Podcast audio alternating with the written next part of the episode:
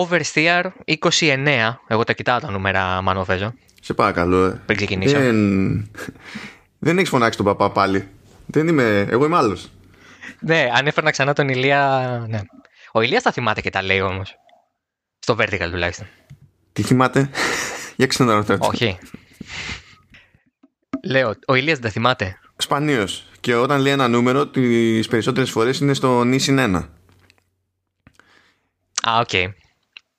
Είσαι στο 108 και λέει 107. Ε, κάτι τέτοιο. Ή, ή το ανάποδο βασικά. Είμαστε στο 107ο και λέει 108 και έχει πλάκα εννοείται ότι ό,τι και να πει, ξέρεις, μπορεί το αρχείο που θα σου στείλει μετά να έχει άλλο νούμερο.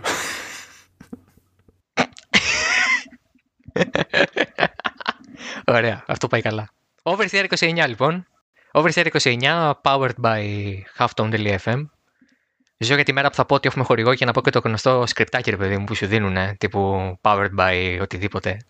Ω, καλά. Ελπίζω να μην χρειαστεί ποτέ να πούμε ακριβώς το σκριπτάκι που μας δίνουν. Γιατί υπάρχουν και άλλοι τρόποι. Καλύτεροι να ακουστούμε ως ρομπότ, ας πούμε.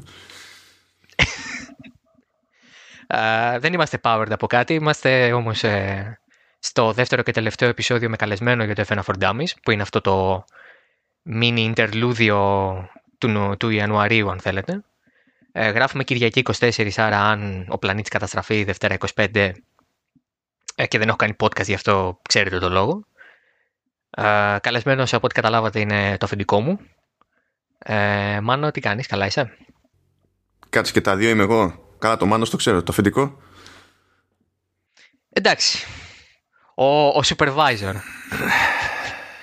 Πόσο αφεντικό με έχεις νιώσει, Δημήτρη, πόσο αφεντικό με έχεις νιώσει, αφού, αφού είσαι καλά. Ε, ε, 3%. Πολύ λίγο. Ε, ορίστε, ορίστε. Σαν το βαθμό ετοιμότητας που ε, με χαρακτηρίζει εμένα αυτή τη στιγμή. Είμαι στον πρώτο καφέ. Μέχρι το δεύτερο δεν λειτουργεί τίποτα. Οπότε. Ah, okay. You've been warned. Εγώ πίνω, εγώ πίνω τον δεύτερο τώρα. Και είναι και σπιτικός, οπότε είναι λίγο πιο ελαφρύς. Είναι περισσότερο αφέψιμα. Είναι κάτι για να πίνω, δεν είναι ότι κα, καταλαβαίνω κάτι. Λυπηρό, λυπηρό αυτό Τι θα πούμε. τι θα πούμε με τον ε, Μάνο Βέζο στο, στο F1 for Dummies 2.0 και Final Edition. Ε, με τον Ηλία Παπά το προηγούμενο επεισόδιο καλύψαμε με δικιά του πρωτοβουλία περισσότερο, γιατί του λέω πες μου τι θες να ρωτήσεις για να το απαντήσουμε.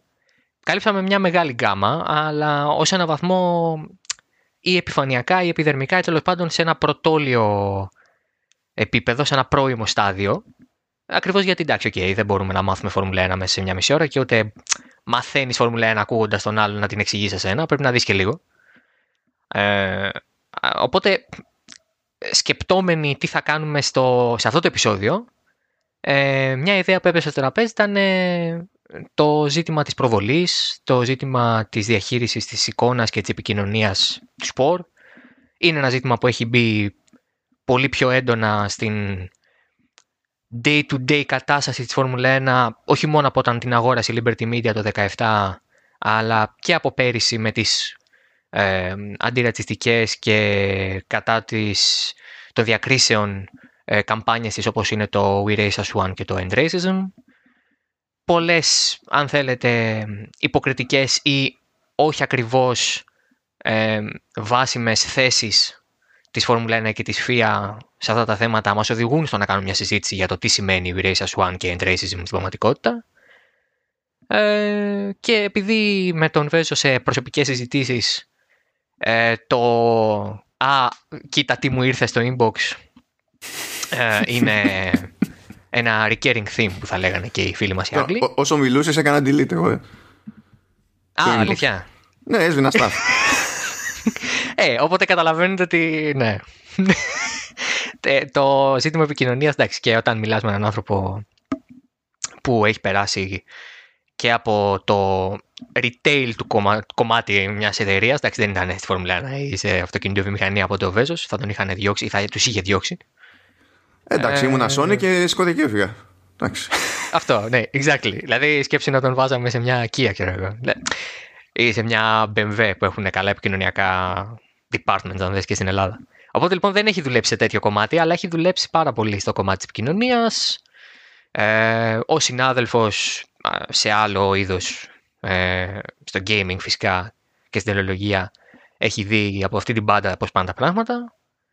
Ε, και μέσα από το, τη συζήτηση που θα κάνουμε ε, θα μάθει και εκείνος κάτι παραπάνω. Βασικά όμως θα ξεδιπλώσουμε το κουβάρι της, τον, του μηντιακού έτσι spectrum της Φόρμουλα 1. Όχι του Motorsport έτσι, δεν θα πάμε τώρα. Κοιτάξουμε τι κάνει το MotoGP για παράδειγμα. Της Φόρμουλα 1 γιατί αυτή είναι που κάνει και G τελευταία για τους ευνόητους λόγους που αναφέραμε και πριν. Οπότε λοιπόν, ε, Μάνο, ξεκινώντας, θα σου κάνω μια πολύ απλή ερώτηση, η οποία απαντάται και από σένα που δεν. Ο Ηλίας έβλεπε και κάποτε λίγο Φόρμουλα 1. Απαντάται από σένα που δεν έχεις δει Φόρμουλα 1, τέλος πάντων δεν έχεις την επαφή που είχε ο Ηλίας. Και είναι η εξής. Πιστεύεις, έχεις δει το λόγο της Φόρμουλα 1. Ναι, έχω δει το λόγο της Φόρμουλα 1. Ναι, ναι. Ωραία. Πιστεύεις, ε, βλέποντας και διαβάζοντας αυτά που σου έχω δώσει από αυτό που συζητήσαμε, ότι η Φόρμουλα 1 είναι ένα όμορφο οπτικά σπορ; Μια όμορφη εικόνα που έχεις μπροστά σου; Κάτσε. Θες να μείνω στο λόγο ή θες να μείνω στη γενική την εντύπωση; Στη γενική εντύπωση. Σε αυτό που παίρνεις από τα πρώτα δευτερόλεπτα που βλέπεις κάτι σχετικό με Φόρμουλα 1. Ναι, εντάξει. Για τη δική μου την συγκρασία έτσι και έτσι. Διότι ε, είναι προφανές τέλος πάντων ότι γίνεται συγκεκριμένη δουλειά πολλές φορές σε θέματα σκηνοθεσίας, μοντά και τέτοια που μπορώ να καταλάβω ότι είναι καλή δουλειά, ρε παιδί μου. Αλλά καθώς το βλέπεις, εγώ ρε παιδί μου, σαν, σαν άτομο, ε, το βλέπω κάπως όταν είναι παντού διαφημισούλα, παραδιαφημισούλα σε κάθε γωνίτσα, λόγο εδώ, λόγο εκεί, λόγο παραπέρα, 8 δισεκατομμύρια χρώματα και δεν δεν έχω την καλύτερη αντίθεση σε κάτι τέτοιο. Αντιλαμβάνομαι την αναγκαιότητα, οπότε ξέρεις, δεν είναι. Δεν το έχω ως κριτήριο για κάτι. Ότι α, επειδή είναι έτσι, εγώ δεν θα ασχοληθώ. Καμία σχέση. Αλλά μου κάνετε σε κάπου ενδιάμεσα στο, στο φάσμα, ας το πούμε έτσι. Παρότι με το λόγο δεν έχω πρόβλημα. Το λόγο, αν κατάλαβα καλά, δηλαδή από αυτά που πρόλαβα να τσεκάρω, είχε, είχε προκαλέσει αντιδράσεις στο, στο redesign. Ναι. ναι. Γιατί, πρώτον, πιο σκεπτικό. Πρώτον, ε, όποτε αλλάζει κάτι στη Φόρμουλα 1, οι αγκυλώσεις του κοινού είναι τεράστιες ακόμα και κάτι καλό να είναι στην πραγματικότητα, ε, πρέπει να γκρινιάξουν γι' αυτό minimum δύο μήνες. ε, μετά ε, υπήρξε και ένα legal battle με την 3M γιατί ένα, πρόγρα... ένα προϊόν της που νομίζω δεν βγαίνει στην Ευρώπη, βγαίνει μόνο σε... στη Λατινική Αμερική και, και στη Βόρεια Αμερική ε, είναι το Futuro, Futura κάπως έτσι, το οποίο είναι ίδιο το logo ακριβώς, ίδιο, χωρίς το ένα. Το F δηλαδή είναι ακριβώς το ίδιο. Σούπερ. ναι, ναι. Και είχε δημιουργηθεί έτσι ένα θέμα. Εδώ και κάνα χρόνο δεν έχουμε ακούσει τίποτα από αυτού. Μάλλον τα βρήκαν έξω δικαστικά. Γιατί υπήρχαν υπάρξει κάποιες κινήσεις από την 3M προς αυτήν την κατεύθυνση. Αλλά ναι, οπότε έγινε μεγάλη μανούρα με αυτό. Όπως επίσης η Φόρμουλα 1 έχει πλέον η Φόρμουλα 1 έχει και theme. Music theme, όπως έχει το Champions League για παράδειγμα ή τα άλλα μεγάλα αθλητικά events. Έχει, έχει theme. Ε, που και αυτό Θέλω να μιλήσουμε λίγο για αυτό το theme; Ε, το έχεις ακούσει, το άκουσες; Ναι, το έχω ακούσει. Το έχω ακούσει από πριν στο άσχετο. Διότι. Τέλος okay. πάντων. Ε, ξέρω ότι είσαι Brian Tyler. Ε, αυτό πήγα να σου πω. Ότι σίγουρα ξέρεις τον Brian Tyler πριν από αυτό. Ναι, γιατί γενικά έχω διάφορα σκαλώματα με soundtracks και τέτοια πράγματα. Οπότε ο όνομα ο Brian Tyler και η δουλειά του δηλαδή δεν μου είναι άγνωστη. Mm-hmm. Οπότε όταν, το, όταν συνειδητοποίησα ότι έκανε το μουσικό θέμα για τη Φόρμουλα 1, λέω εντάξει πρέπει στο, στο marketing ε, να αφιέρωσαν και 30 δευτερόλεπτα για να καταλήξουν στον Brian Tyler. Διότι ό,τι και αν πιστεύει οποιοδήποτε για τον Brian Tyler που για, για μένα είναι λίγο το ύψος και του βάθους. Δηλαδή όταν, όταν ψήνεται και ο ίδιος φαίνεται το, στο, στο αποτέλεσμα. Ε, ε, εδώ μου δίνει εντύπωση ότι ψινόταν και δεν ψινόταν ή ότι κάποιος του έφταξε στο, στο marketing σίγουρα. Δηλαδή το, το fanfare που έχει στα 40 πρώτα δευτερόλεπτα του, του theme που κρατάει περίπου 3 λεπτά και 14. Το συχαίνομαι. Το συχαίνομαι. Αυτή τη φανφάρα την αρχή τη συχαίνομαι. Και είμαι σίγουρος ότι αυτή τη φανφάρα είναι το. Αυτή η φανφάρα είναι μάλλον το ένα πράγμα που ζήτησε η, η Φόρμουλα 1 να υπάρχει οπωσδήποτε. Και είναι το κομμάτι που παίζεται και συχνότερα από ό,τι έχω καταλάβει. Γιατί προφανώς όταν παίζει το μουσικό θέμα δεν βάζεις τρία λεπτά και να παίζει, έτσι. Όχι. Έχεις το μουσικό θέμα, όταν ξεκινάει, όταν ξεκινάει η μετάδοση του αγώνα, το μουσικό θέμα είναι το ρεφρέν. Δεν είναι αυτό το πρώτο κομμάτι. Α, πάλι καλά. Γιατί παρακάτω είναι πιο σόι. Η αλήθεια είναι. Είναι, είναι, είναι καλός Brian Tyler παρακάτω. Γιατί στη φανφάρα στην αρχή δεν είναι τέτοιο. Αλλά με το που βλέπω Brian Tyler, αυτό που σκέφτομαι εγώ είναι Fast and Furious. Και λέω, τι πιο λογικό κονέ. Ναι. Κάποιος, κά, κάτι τέτοιο πρέπει να σκέφτηκε και το marketing σε, σε κάποια φάση. αλήθεια είναι. Βέβαια δεν ξέρω πόσο ενθουσιάζεται κάποιος σκληροπυρηνικός φαν της Φόρμουλα 1 όταν ακούει ή συνειδητοποιεί ότι α, το μουσικό θέμα ε, της F1 είναι από τον τύπο των Fast and Furious. Δεν ξέρω πώς το κάθεται. Ε, δεν, ε, δεν ξέρει ο μέσος φαν τον Brian Tyler. Ε, και τώρα δεν τον ξέρει. Αλλά αυτό που ξέρει είναι ότι πορώνεται με το σήμα αρχής. Πορώνεται. Υπάρχουν άνθρωποι που. including me κάποιες φορές, ανάλογα άμα είμαι hyped up για τον αγώνα ή αγχωμένος για τη δουλειά που έρχεται, ε, που το χαίρεσαι λίγο. Σου δημιουργεί μια ε, προσμονή. Γιατί το ρεφρέν είναι καλό, όντως. Η αρχή είναι λίγο, ναι. Αλλά ναι, το μουσικό theme για παράδειγμα είναι ένα από τα πράγματα μαζί με το logo που η Φόρμουλα 1 πάντα είχε σήμα αρχής, απλά ποτέ δεν είχε ένα dedicated μουσικό θέμα που να ανοίγει α, τα πρώτα τρία δευτερόλεπτα της μετάδοση. μετάδοσης. Γιατί ε, να, σε αυτό το σημείο να πούμε ότι εκεί είναι και το κομμάτι που και το τελευταίο κανάλι στον πλανήτη που δείχνει Φόρμουλα 1 πρέπει να ανοίξει τη σύνδεση. Ε, Α, ναι, γιατί ναι. πρέπει να τη βγάλει στον αέρα. Δεν μπορεί να τη ναι, βγάλει μετά από αυτό. Λογικό. Δεν μπορεί να τη βγάλει μετά από αυτό. Ε, τα μεγάλα κανάλια έχουν και συνδέσεις από πιο νωρίς κτλ. Εντάξει, προφανώς. Οπότε λοιπόν αυτό είναι το σήμα 5 λεπτού για να δώσουμε το στίγμα, με την έννοια ότι με το που παίζεται αυτό μετά μένουν 5 λεπτά για την εκκίνηση του αγώνα. Ακριβώς 5 λεπτά. Ε, Δημήτρη, για να καταλάβεις πόσο προβλεπέ ήταν αυτό το κονέ, έτσι, ο τύπος έχει γράψει μουσική για Need for Speed. Α, OK, OK. Cool. ναι, εντάξει. είναι, είναι, είναι απόλυτα προβλεπέ, δηλαδή. Δεν μπορώ καν να σκεφτώ γιατί δεν το κάνανε και πιο πριν, ας πούμε. Και αργήσαν κανένα χρόνο να βγάλουν το theme. Ναι, δε, δηλαδή ε... πρέπει κάποιος να είδε εξώφυλλα, ξέρω εγώ, από soundtrack ή τέτοια και σου λέει τι έχει ρόδες; Εδώ, για να ακούσω λίγο. Α, αυτός έχει ασχοληθεί πολλές φορές. Οκ. Δεν είναι τυχαίο επίσης και σημειολογικά ακόμα, αν θες, ότι είναι Αμερικανός.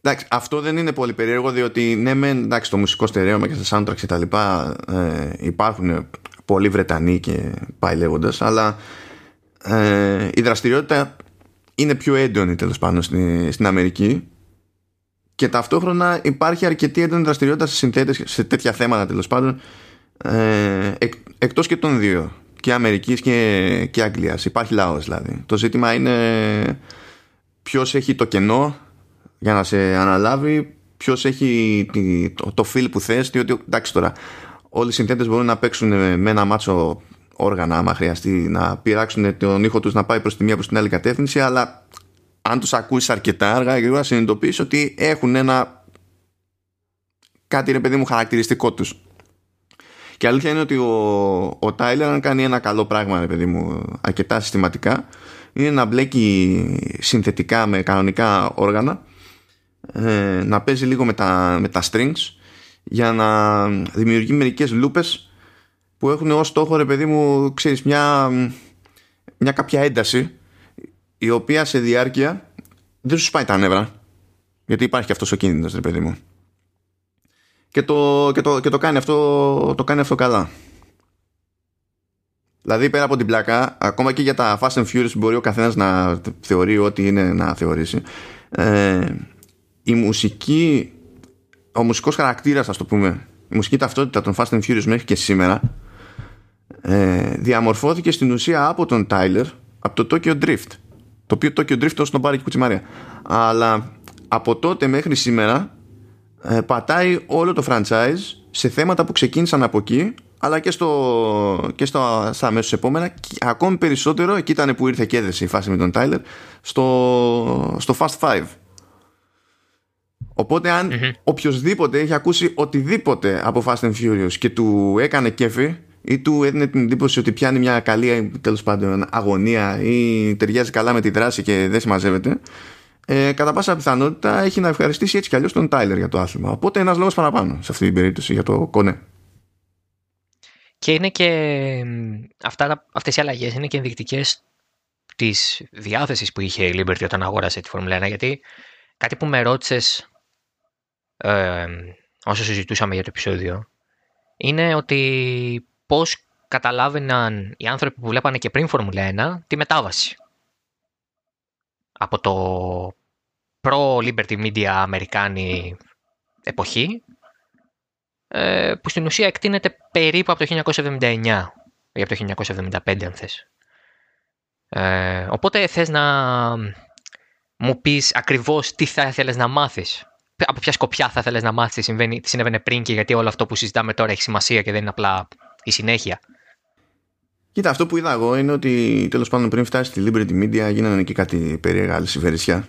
Και τεχνικώ η Liberty Media δεν είναι η πρώτη φορά που παίζει η Αμερικανική ιδιοκτησία. Αλλά την προηγούμενη δεν τη μετράω γιατί είναι fund. Το fund σε αγοράζει για να σου ανεβάσει την τιμή και να σε πουλήσει. Ενώ η Liberty Media δεν σε αγόρασε για να ανεβάσει την τιμή και να σε πουλήσει. Σε αγόρασε για να βγάλει Οπότε και εγώ αρχίζω και μετράω από, από εκεί. Απλά η... παίζουν δύο δυνάμεις στο μυαλό μου. Από τη μία οι, οι Αμερικανοί δεν μου φαίνονται όλα αυτά τα χρόνια ιδιαίτεροι φίλοι, ε, ως κοινό, θέλω να πω έτσι, ε, φίλοι του συγκεκριμένου αθλήματος έτσι κι αλλιώς. Δηλαδή, σαν τελείως περαστικός, ας πούμε, και random παρατηρητής, δεν, δεν θα μπορούσα καν να σκεφτώ ότι, το, ότι η χώρα που στηρίζει κάτι σαν τον NASCAR ε, αντί της Φόρμουλα 1 εδώ και δεκαετίες, ναι. έχει σοβαρές ελπίδες, εγώ, να ανοίξει σαν αγορά για, τη, για το συγκεκριμένο άθλημα. Διότι είναι πάρα πολύ εύκολο να πεις ότι ενώ εδώ έχουμε μια ανεκμετάλλευτη αγορά τέλος πάντων, κάτι πρέπει να κάνουμε να την ξεκλειδώσουμε γιατί υπάρχει room for growth. OK. Okay. Ναι. Αλλά δεν είναι ότι δεν έχεις προηγούμενο. Δεν είναι ότι δεν τους βλέπεις, ρε παιδί μου, ότι ενδιαφέρονται για άλλα πράγματα κατά μέσο όρο. Οπότε έτσι κι αλλιώς μου κάνει εντύπωση το ότι μπαίνει στη διαδικασία μια εταιρεία σαν τη Liberty, ας πούμε, να, να μπλέξει. Και αναρωτιέμαι για το σκεπτικό με το οποίο ε, προσεγγίζει το, το εγχείρημα. Το, το άλλο της υπόθεσης είναι ότι οι Αμερικανοί ε, ακόμη και στα καλύτερά τους γενικά τέλος πάντων είτε έχουμε να κάνουμε εταιρείες, είτε έχουμε να κάνουμε κυβερνήσεις είτε με μονάδες δεν ξέρω και εγώ τι έχουν ένα θέμα με το να συνειδητοποιήσουν ότι, είναι, ότι υπάρχουν εκεί υπόλοιπες χώρες όταν πάνε να πάρουν κάποιες αποφάσεις για το, για το α ή το β οπότε συχνά πυκνά ακόμα και όταν έχουν την καλύτερη την πρόθεση τους βλέπω και καταλήγουν να κάνουν κάποιες κινήσεις που είναι τόσο ξεκάθαρο ότι στοχεύουν στην αμερικανική αγορά αλλά πηγαίνουν πακέτο με την πίστη ότι αυτό σημαίνει ότι είναι εντάξει και για όλες τις άλλες αγορές. Ναι. Έχουν μια τέτοια αυτοπεποίθηση ας πούμε περίεργη που δεν την πολύ πιάνω. Και με αυτές τις εντυπώσεις εγώ ως ξέμπαρκος τέλος πάντων αναρωτιέμαι σε αυτά τα τρία χρόνια, πάμε για τα τέσσερα βασικά έτσι, ε, σε αυτά τα τέσσερα χρόνια που έχει αλλάξει χέρια, ρε παιδί μου, η Φόρμουλα 1, άσχετα με το ποιος είναι CEO που, γιατί το τι είναι ο CEO είναι σχετικό. Το που δίνει αναφορά ο CEO είναι το, το σημαντικό. Πιο σημαντικό. Ε, ναι, ω συνήθως. Ε, τι έχει φέρει, ρε παιδί μου, αυτή η τράμπα σαν αίσθηση στο, και στο χώρο, αλλά και στον έτσι πιο, ας το πούμε, πιστό και συστηματικό παρατηρητή, που δεν είμαι εγώ δηλαδή. Στο πρώτο κομμάτι της, των ερωτημάτων σου, ε, οι Αμερικανοί το συζητάγαμε και με τον Ηλία, ο οποίος ε, προσπαθούσε να δεχθεί αυτό που του έλεγα, αλλά και απ' την άλλη δεν του, δεν, δεν του άρεσε σαν σκέψη. Ότι οι Αμερικανοί έχουν μια, όπως υπονοείς και εσύ, μια βαθιά ριζωμένη πίστη στον, στο ότι η πάρτη τους είναι καλύτερη. Και ακριβώς επειδή η πάρτη είναι καλύτερη και η Φόρμουλα 1 δεν ξεκίνησε στην Αμερική. Η Φόρμουλα 1 γεννήθηκε στις πίστες της Αγγλίας, της Γαλλίας και της Γερμανίας. Ε, είναι κάτι ξένο. Ακόμα και σε αυτόν τον κόσμο τον παγκοσμιοποιημένο όπου ε, ένας ιός στην Κίνα ε, καταλύει ε, ολόκληρο τον πλανήτη μέσα σε λιγότερο από ένα μήνα. Ε, οι Αμερικάνοι συνεχίζουν να βλέπουν όρια στη διασκεδάση και τον τρόπο με τον οποίο αντιλαμβάνονται τον κόσμο πέρα από τι 50 πολιτείες τους. Επομένως, υπό αυτή την έννοια, η Φόρμουλα 1 εκπροσωπεύει ή αντιπροσωπεύει, να το πω καλύτερα, μια ευρωπαϊκή, ένα ευρωπαϊκό way of racing. Με πολύ αυστηρούς κανόνες, με κανέναν Αμερικανό οδηγό, παίζει και αυτό ρόλο, ε, με μόλις μία πίστα στη, στη ΣΥΠΑ ε, και έχουν και ένα μεγάλο έτσι, ιστορικό. Η, Αμερική είναι η, χώρα με τις, με τις περισσότερες διαφορετικές πίστες ανά τα χρόνια. Έχουν τρέξει σε 12 διαφορετικές τοποθεσίες. Από το πάρκινγκ ενός καζίνο στο Las Vegas ε, μέχρι το τωρινό τωρινή purposely built πίστα στο Texas. Άρα ε, είναι, θα λέγαμε, ταραχώδης η σχέση τους. Πάντα στο Texas. Να... Αυτό δεν μπορώ να το χωνέψω. Στο Τέξας στο δηλαδή πας, πας στο, Είναι στο στρατηγική νότο. η θέση. Είναι στρατηγική η θέση. Γιατί, θα σου πω, στο είπα και off, αλλά δεν είναι μυστικό. Η πλειονότητα των θεατών στο Grand Prix στο Τέξας είναι Μεξικανοί. Που σαν να λέμε πηγαίνουν οι Έλληνες να δουν έναν αγώνα στη Ρουμανία, στη Βουλγαρία. Δεν είναι τίποτα για αυτούς. Και είναι και πολύ κοντά το Όστιν στα σύνορα με το Μεξικό. Ε, η Φόρμουλα 1 λοιπόν πήγε επιθετικά. Πήγε εσκεμμένα στο Τέξας. Δεν βρήκε ένα οικόπεδο στο Τέξας και τις έκανε. Πήγε επί τούτου στο Τέξας. Για να κάνει disrupt ένα κοινό που αγαπάει τον NASCAR, όπως είπες και εσύ, το IndyCar σε μικρότερο βαθμό. By the way, από τότε που μιλήσαμε μέχρι τώρα, ε, ανακοινώθηκε ότι θα κλείσει το NBC Sports, που ήταν το κανάλι που έδειχνε όλο το motorsport της Αμερικής. Και τώρα έχουν πάθει ένα κοκομπλόκ όλοι και είναι σε φάση που θα βλέπουμε NASCAR και IndyCar και όλα αυτά. Και παίζει πολύ δυνατά να ανοίξουν συνδρομητικά όλα αυτά υπηρεσίες OTT, όπως έχει η Formula 1 για παράδειγμα. Κλείνει παράδειγμα. Καλά, είναι, είναι σίγουρο ότι του, πρώτα απ' όλα τους συμφέρει. Και δεύτερον θα το θέλανε εδώ και καιρό, αλλά είναι δύσκολο να το κάνουν επειδή τρέχουν συμφωνίες ήδη. Δεν γίνεται να τις πάσουν έτσι εύκολα. Και φαντάζομαι ότι το ίδιο πρόβλημα έχει η Φόρμουλα 1. Όχι, η Φόρμουλα 1 έχει δικό της OTT πακέτο. Εδώ και δύο χρόνια. Τρία. Ναι, έχει όμως παράλληλα συμφωνίες και με, και με δίκτυα ανά τον κόσμο, έτσι δεν είναι; Ω, δεν έχεις ιδέα. ναι. αυτό, αυτό είναι το θέμα. Όταν έχεις τέτοιες συμφωνίες και τρέχουν και έχεις δικό σου over the top service, είναι πάρα πολύ δύσκολο και να το διαθέσεις γενικά όπου σου γουστάρει, αλλά ακόμα και εκεί που το διαθέτεις, είναι, είναι δύσκολο να έχει ακριβώς αυτό που θες να έχει και να το στέλνει τέλος πάντων προς, το, προς τον καταναλωτή και αν θυμάμαι, αν κατάλαβα καλά δηλαδή ψάχνοντας πρέπει και το, το ίδιο το service ας πούμε από χώρα σε χώρα να μην έχει ένα στάνταρ τέλος πάντων σύνολο περιεχομένου που να είναι σε όλες τις χώρες το ίδιο. Ότι παίζουν ναι, διαφορές. το, το, εν στην Ελλάδα έχουμε το πλήρες πακέτο γιατί η εταιρεία που διαπραγματεύτηκε το συμβόλαιο για τα τηλεοπτικά δικαιώματα της Φόρμουλα 1 πήρε πακετάκι και το FNTV οπότε ε, όταν αγοράστηκαν όλα αυτά από την ΕΡΤ το 19 μέχρι το τέλος του 21 το τριετές συμβόλαιο, πήραμε πακετάκι και το F1 TV στο πλήρες edition. Ενώ υπάρχουν χώρες που έχουν μόνο αρχιακούς αγώνες, για παράδειγμα, δεν έχουν το live κομμάτι. Εμείς το έχουμε στην Ελλάδα. Η πλειονότητα της Ευρώπης το έχει. Πολλές χώρες, π.χ. Στη... στην Ασία δεν το έχουν αυτό, στην Αφρική. Ε... Και νομίζω και οι ΙΠΑ δεν έχουν F1 TV, που είναι μεγάλο μανίκι. Αλλά don't quote me on that, μπορεί να κάνω και λάθος. Anyway, αυτό λοιπόν από το πρώτο σκέλος. Το δεύτερο σκέλος του τι φέρνουν οι Αμερικάνοι, ή τέλος πάντων τι έχουμε αντιληφθεί εμείς ότι έχουν φέρει οι Αμερικάνοι, είναι ένα περίεργο υβρίδιο κατά την άποψή μου. Ανάμεσα σε πίστη στην ευρωπαϊκή ας πούμε κληρονομιά και την ευρωπαϊκή ιστορία της Φόρμουλα 1 η οποία εξακολουθεί να είναι ένα σπορ που επισκέπτεται 11 χώρες στην Ευρώπη και 10 από όλο τον πλανήτη. Άρα, αναλογικά, η Ευρώπη είναι μαζί με την Ασία οι δύο ήπειροι που έχουν το μεγαλύτερο ποσοστό του προγράμματος. Πηγαίνουμε και στη Βραζιλία, στο Μεξικό, στον Καναδά και στην ε, ΣΥΠΑ, αλλά αυτό είναι τέσσερις αγώνες ε, στις τέσσερις μεγαλύτερες θεωρητικά χώρες των δύο υπήρων. Οπότε ε, ήταν και λογικό να μην, μην πηγαίνουμε στη, στην Καναδά, για παράδειγμα. Εντάξει, δεν, δεν μπορεί να αγνοηθεί και η προέλευση των ομάδων, έτσι. Δηλαδή, ό,τι και να κάνεις σαν διοργανωτής, οι, οι ομάδες δεν θα γίνουν κάτι ναι, άλλο. Ναι, ναι. Μια μέρα στην άλλη. Όταν, όταν, ε, ναι, ναι, ναι. Όταν λοιπόν η Liberty Media αγοράζει τη Formula 1, καταλαβαίνει, έχοντας πολύ εμπειρούς ανθρώπους από πίσω της, και όντας μια εταιρεία η οποία στην πραγματικότητα η δουλειά της είναι να διοργανώνει events ή να τρέχει αθλητικές ομάδες, και ακόμα αυτό κάνει. Ε, καταλάβανε ότι έχουν στα χέρια τους κάτι που έχει ευρωπαϊκή ταυτότητα, αλλά δεν ξέρει να επικοινωνεί.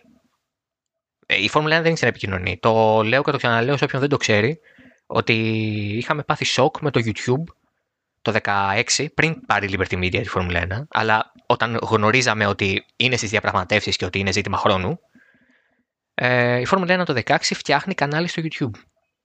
Κανάλι στο YouTube το 16, που σημαίνει ότι, για παράδειγμα, για να δώσω ένα στίγμα του τι, γιατί όλο αυτό σημαίνει κάτι, το MotoGP είχε από το 2009 και ανέβαζε πλήρεις αγώνες αρχιακούς ε, στο τέλος κάθε χρονιάς με, με εκτεταμένα highlights κτλ. Άρα όταν η Φόρμουλα 1 μπαίνει στο παιχνίδι του YouTube, άρα του video streaming, άρα του 21ου αιώνα το 16, πιστέψαμε ότι το κανάλι ήταν σαν να το φτιάξα εγώ, ρε παιδί μου. Το ονόμασα F1.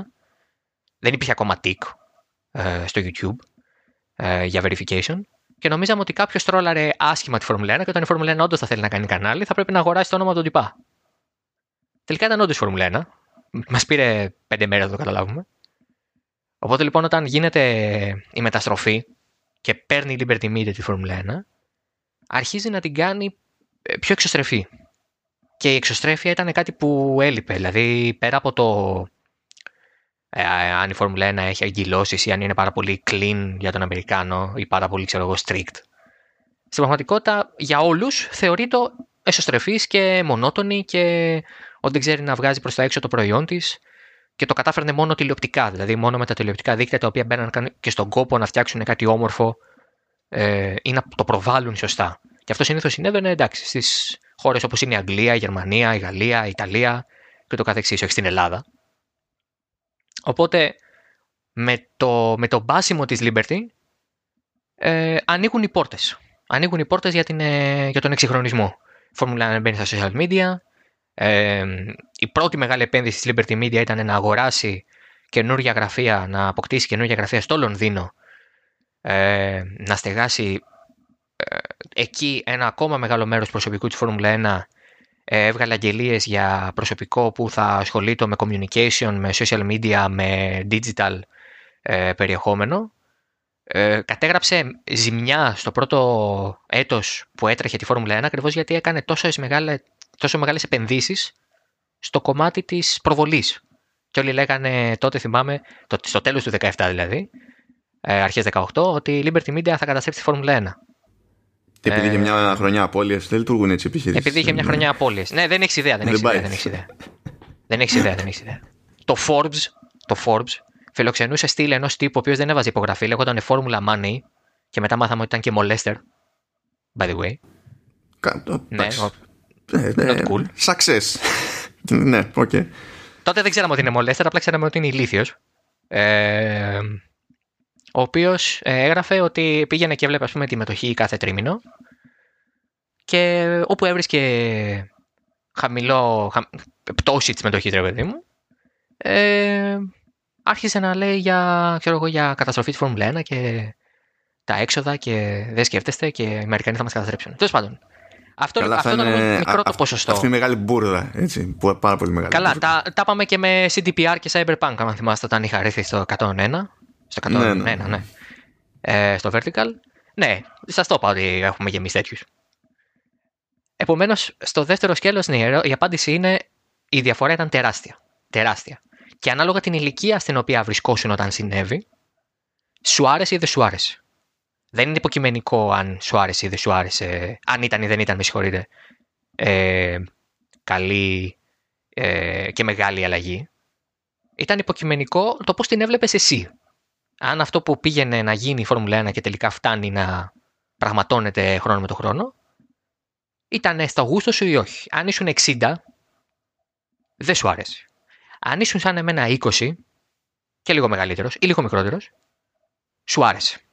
Γιατί ε, έχεις μεγαλώσει στο, στο, μέσα σε σπορ τα οποία ξέρουν να προβάλλουν τον εαυτό τους. Στην Ευρώπη έχουμε πάρα πολλά αθλήματα που ξέρουν να προβάλλουν τον εαυτό τους, οι κατηγορίες ή διοργανώσεις. Ε, είχαμε το παράδειγμα του MotoGP, οπότε είδαμε ξαφνικά τη Φόρμουλα 1 να καταλαβαίνει την αξία όλου αυτού, ετεροχρονισμένα μένα, αλλά την κατάλαβε. Υπήρξε λοιπόν. Μέχρι ε, το σημείο αυτό πήγαινε κόντρα η Φόρμουλα 1 ως Φόρμουλα 1 σε τέτοια concept ή πήγαιναν κόντρα και οι ομάδες; Έχεις εικόνα γι' αυτό; Ε, έχω εικόνα γι' αυτό γιατί με τα χρόνια μιλάνε οι άνθρωποι για το τι συνέβαινε τότε και μιλάνε και αυτοί που τα κάνανε αυτά τα πράγματα και υπήρχαν αυτές οι αγκυλώσεις. Ε, πρώτα-πρώτα έχει μιλήσει ο πρώην επικεφαλής και ιδιοκτήτης Φόρμουλα 1, ο Μπέρνι Έκλειστον, ο οποίος κάπου το 13 ή 14 ε, είπε ότι δεν μας ενδιαφέρουν τα 20 χρόνια. Δεν μας νοιάζει να προβληθούμε στα 20 χρόνια. Εμείς έχουμε άλλο κοινό. Κάνοντας ξέρεις, ξέρεις γιατί το λέει ένα αυτό, μεγάλο oversight. Ναι, πες.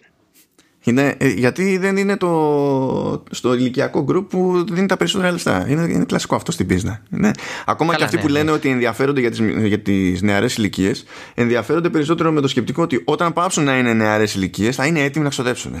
αυτό. Ε, κάπως έτσι, κάπως έτσι, εντάξει, και η αλήθεια είναι ότι για πολλά χρόνια η Φόρμουλα 1 μέχρι να σταματήσει το, 10, το 2004-2005 ήταν και είχε και προβολή εντάξει, και καπνού και αλκοόλ. Εκ των πραγμάτων ήταν λίγο PG-13 άθλημα. Ε, χωρίς να είναι βέβαια έτσι, εντάξει, εννοείται ότι εγώ έβλεπα Φόρμουλα 1 ε, και το, τα πρώτα τσιγάρα που έκανα, τώρα δεν καπνίζω, απλά όταν κάποια στιγμή όλοι μας καπνίσαμε, ε, ήταν Marlboro λόγω Ferrari. δηλαδή, δεν είναι καν ε, υποσυζήτηση, έτσι. Έμαθα την Φαντάζεσαι πύρα να είχε Foster's. κάνει μπάσιμο στην Αμερική η Φόρμουλα 1 σε εποχή που είχε διαφημίσεις για, για αλκοόλ; ναι, ναι, ναι, έχει κάνει και δεν υπήρχαν. Ε. Πηγαίναμε στην Ινδιανάπολη για παράδειγμα. Α, το και κόβανε για την πάρτι τους. Απίστευτο. Το Marlboro, το Marlboro που ήταν για παράδειγμα στη ράχη του, του αμαξιού πάνω στο κάλυμα του κινητήρα ήταν αντί να λέει Marlboro ήταν μόνο το άσπρο. Καταλαβαίνεις, βγάλε το Marlboro σήμα, βγάλε το Marlboro σαν όνομα και κράτα το κόκκινο και το άσπρο που έχει από πίσω ρε παιδί μου το σήμα. Και πηγαίναμε κατεβαίναμε με το- έτσι και τρέχαμε το στην Με το Αμερική. τσιγάρο δεν τρώνε τόσο σκάλ. Καλά, τρώνε ε, και στην Αμερική, οκ. Αλλά με το αλκοόλ, με το, με το ποτό, έχουν, τελείως, έχουν και άλλα όρια ηλικίας. Δηλαδή, ακόμα και αν πεις ότι τραβάμε μια γραμμή εδώ, ξέρεις γιατί ενηλικίωση και τα λοιπά στη- στην Όχι, είναι Ευρώπη. όλα 21. Ναι, αυτό να μου πεις και οι Άγγλοι βέβαια στα 21 το έχουν αυτό το, το σκάλωμα. Ναι, εντάξει. Στα Είδες. 21 είναι η, το ποτό σ- στην Αγγλία, όντως. Δεν θυμάμαι αν άλλαξε τελευταία και το έχω χάσει, αλλά σίγουρα τουλάχιστον έχει περάσει από περίοδο που είναι στα 21 εκεί πέρα. Όχι, Λυπηρό, όταν λυπηρό. πηγαίναμε στο Επίσης λυπηρό. Silverstone, ο, όταν πηγαίναμε στο Silverstone της Αγγλίας, ε, η, ο βασικός χορηγός ήταν η, Αμερι- η Αυστραλιανή μπύρα, η Foster's, πώς τη λένε. Forsters. Ε, μπορεί, να μην, μπορεί να μην είχαν νομικό κόλλημα με τη, με τη διαφήμιση και να είχαν μεγαλύτερο νομικό κόλλημα στη, στην Αμερική. Αλλά ότι έπαιζαν. Δηλαδή το κλασικό, το έχουμε δει όλοι οι ρεπορτάζ, ξέρω εγώ, σε ελληνικά δελτία ειδήσεων. Γκούχου, γκούχου. Ε, ότι ήρθαν οι Βρετανοί τουρίστε, οι φοιτητές και οι φοιτήτριες στο τάδε μέρος και τα κάνανε όλα λαμπόγιαλο, γίνανε ντύρλα κτλ. Ε, Και πίνανε, ναι, ναι. ναι, ένας λόγος που συμβαίνει αυτό είναι ότι σκάνε διακοπές σε ένα μέρος που έχει μικρότερο όριο ηλικίας για, τη- για, για το ποτό. Και σκάνε χωρίς να είναι συνηθισμένοι και τα δίνουν όλα. Και τους βρίσκεις Ναι. στα πεζοδρόμια μετά. Μέχρι να, σηκ- να ανέβει ο ήλιος πάλι, ας πούμε, κάτι τέτοιο. Και κοινωνικά μηνύματα το Oversteer 29. Ναι. ε, άρα, ναι, πηγαίναμε. Ε, τώρα, επειδή μου πες αν ήταν και το θέμα των ομάδων ε, ως προς αυτό. Ε, καλύψαμε λοιπόν το θέμα της διοίκησης. Η διοίκηση είχε αυτή τη στάση. Τι μας νοιάζουν εμάς τα 20 χρόνια. Οι ομάδες απ' την άλλη ε, δεν είχαν τόσο θέμα. Δεν είχαν, δεν είχαν θέμα κάποιες καθόλου και κάποιες άλλες ήταν λίγο πιο πισωδρομικές. Δηλαδή, ε, θυμάμαι η ε, Jaguar όταν έτρεχε το 2000-2004 ε, που μετά έγινε Red Bull. Ε, όλη αυτή η ομάδα βασικά ε, σε οποιοδήποτε ονομασία της ήταν πάντα η πιο εξωστρεφής. Ε, είχε μοντέλα να τριγυρνάνε στα paddock με τους χορηγούς. Είχε, μια φορά έβαλε ένα διαμάντι αξίας 300.000 ευρώ στο ρίγχος μπροστά στην αεροδομή. Πήγαν στο Μονακό, έσπασε η αεροδομή και το διαμάντι χάθηκε. Fun, ε, true story. True story. Ε, υπήρχε αυτή η εξωστρέφεια, ρε παιδί μου. Αλλά εταιρείες όπως η. Νόμος Ferrari, του για Μέρφυ αυτό παράδειγμα- ήταν στάνταρ, έτσι. Το καταλαβαίνεις. Πώς; Ήταν νόμος του Μέρφυ αυτό τώρα. Καλά, Ναι. εννοείται, ρε, εσύ. εννοείται. Πήγανε. Μα... Εντάξει, τέλος πάντων. Ήταν για πρόθεση του Ocean's Eleven, by the way. Ε, Εντάξει, πέ- όλο το πέτυχε μονοθέσιο η ήταν- ληστεία. Κατά μία έννοια. Ναι, ναι, ναι, ναι, ναι. Υπάρχει και θε... αστικός μύθος ότι το βρήκε Μάρσαλ, ένας κριτής εκεί που βοηθάει στην πίστα κτλ. Και, και το παρέδωσε, λέει, κατευθείαν, ε, γιατί νόμιζε ότι ήταν ψεύτικο. Πιστεύω ότι δεν ήταν τόσο ηλίθιοι δηλαδή, να βάλουν ένα κανονικό διαμάντι και όταν ήταν κανονικό διαμάντι.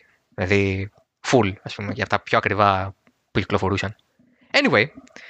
Ε, οπότε ναι, υπήρχαν ομάδες οι οποίες το στηρίζαν όλο αυτό χωρίς να το κάνουν πρακτικά με ενεργικό τρόπο. Απλά ήταν σε φάση, OK, δεν μας νοιάζει. Π.χ. η McLaren ή η Ferrari.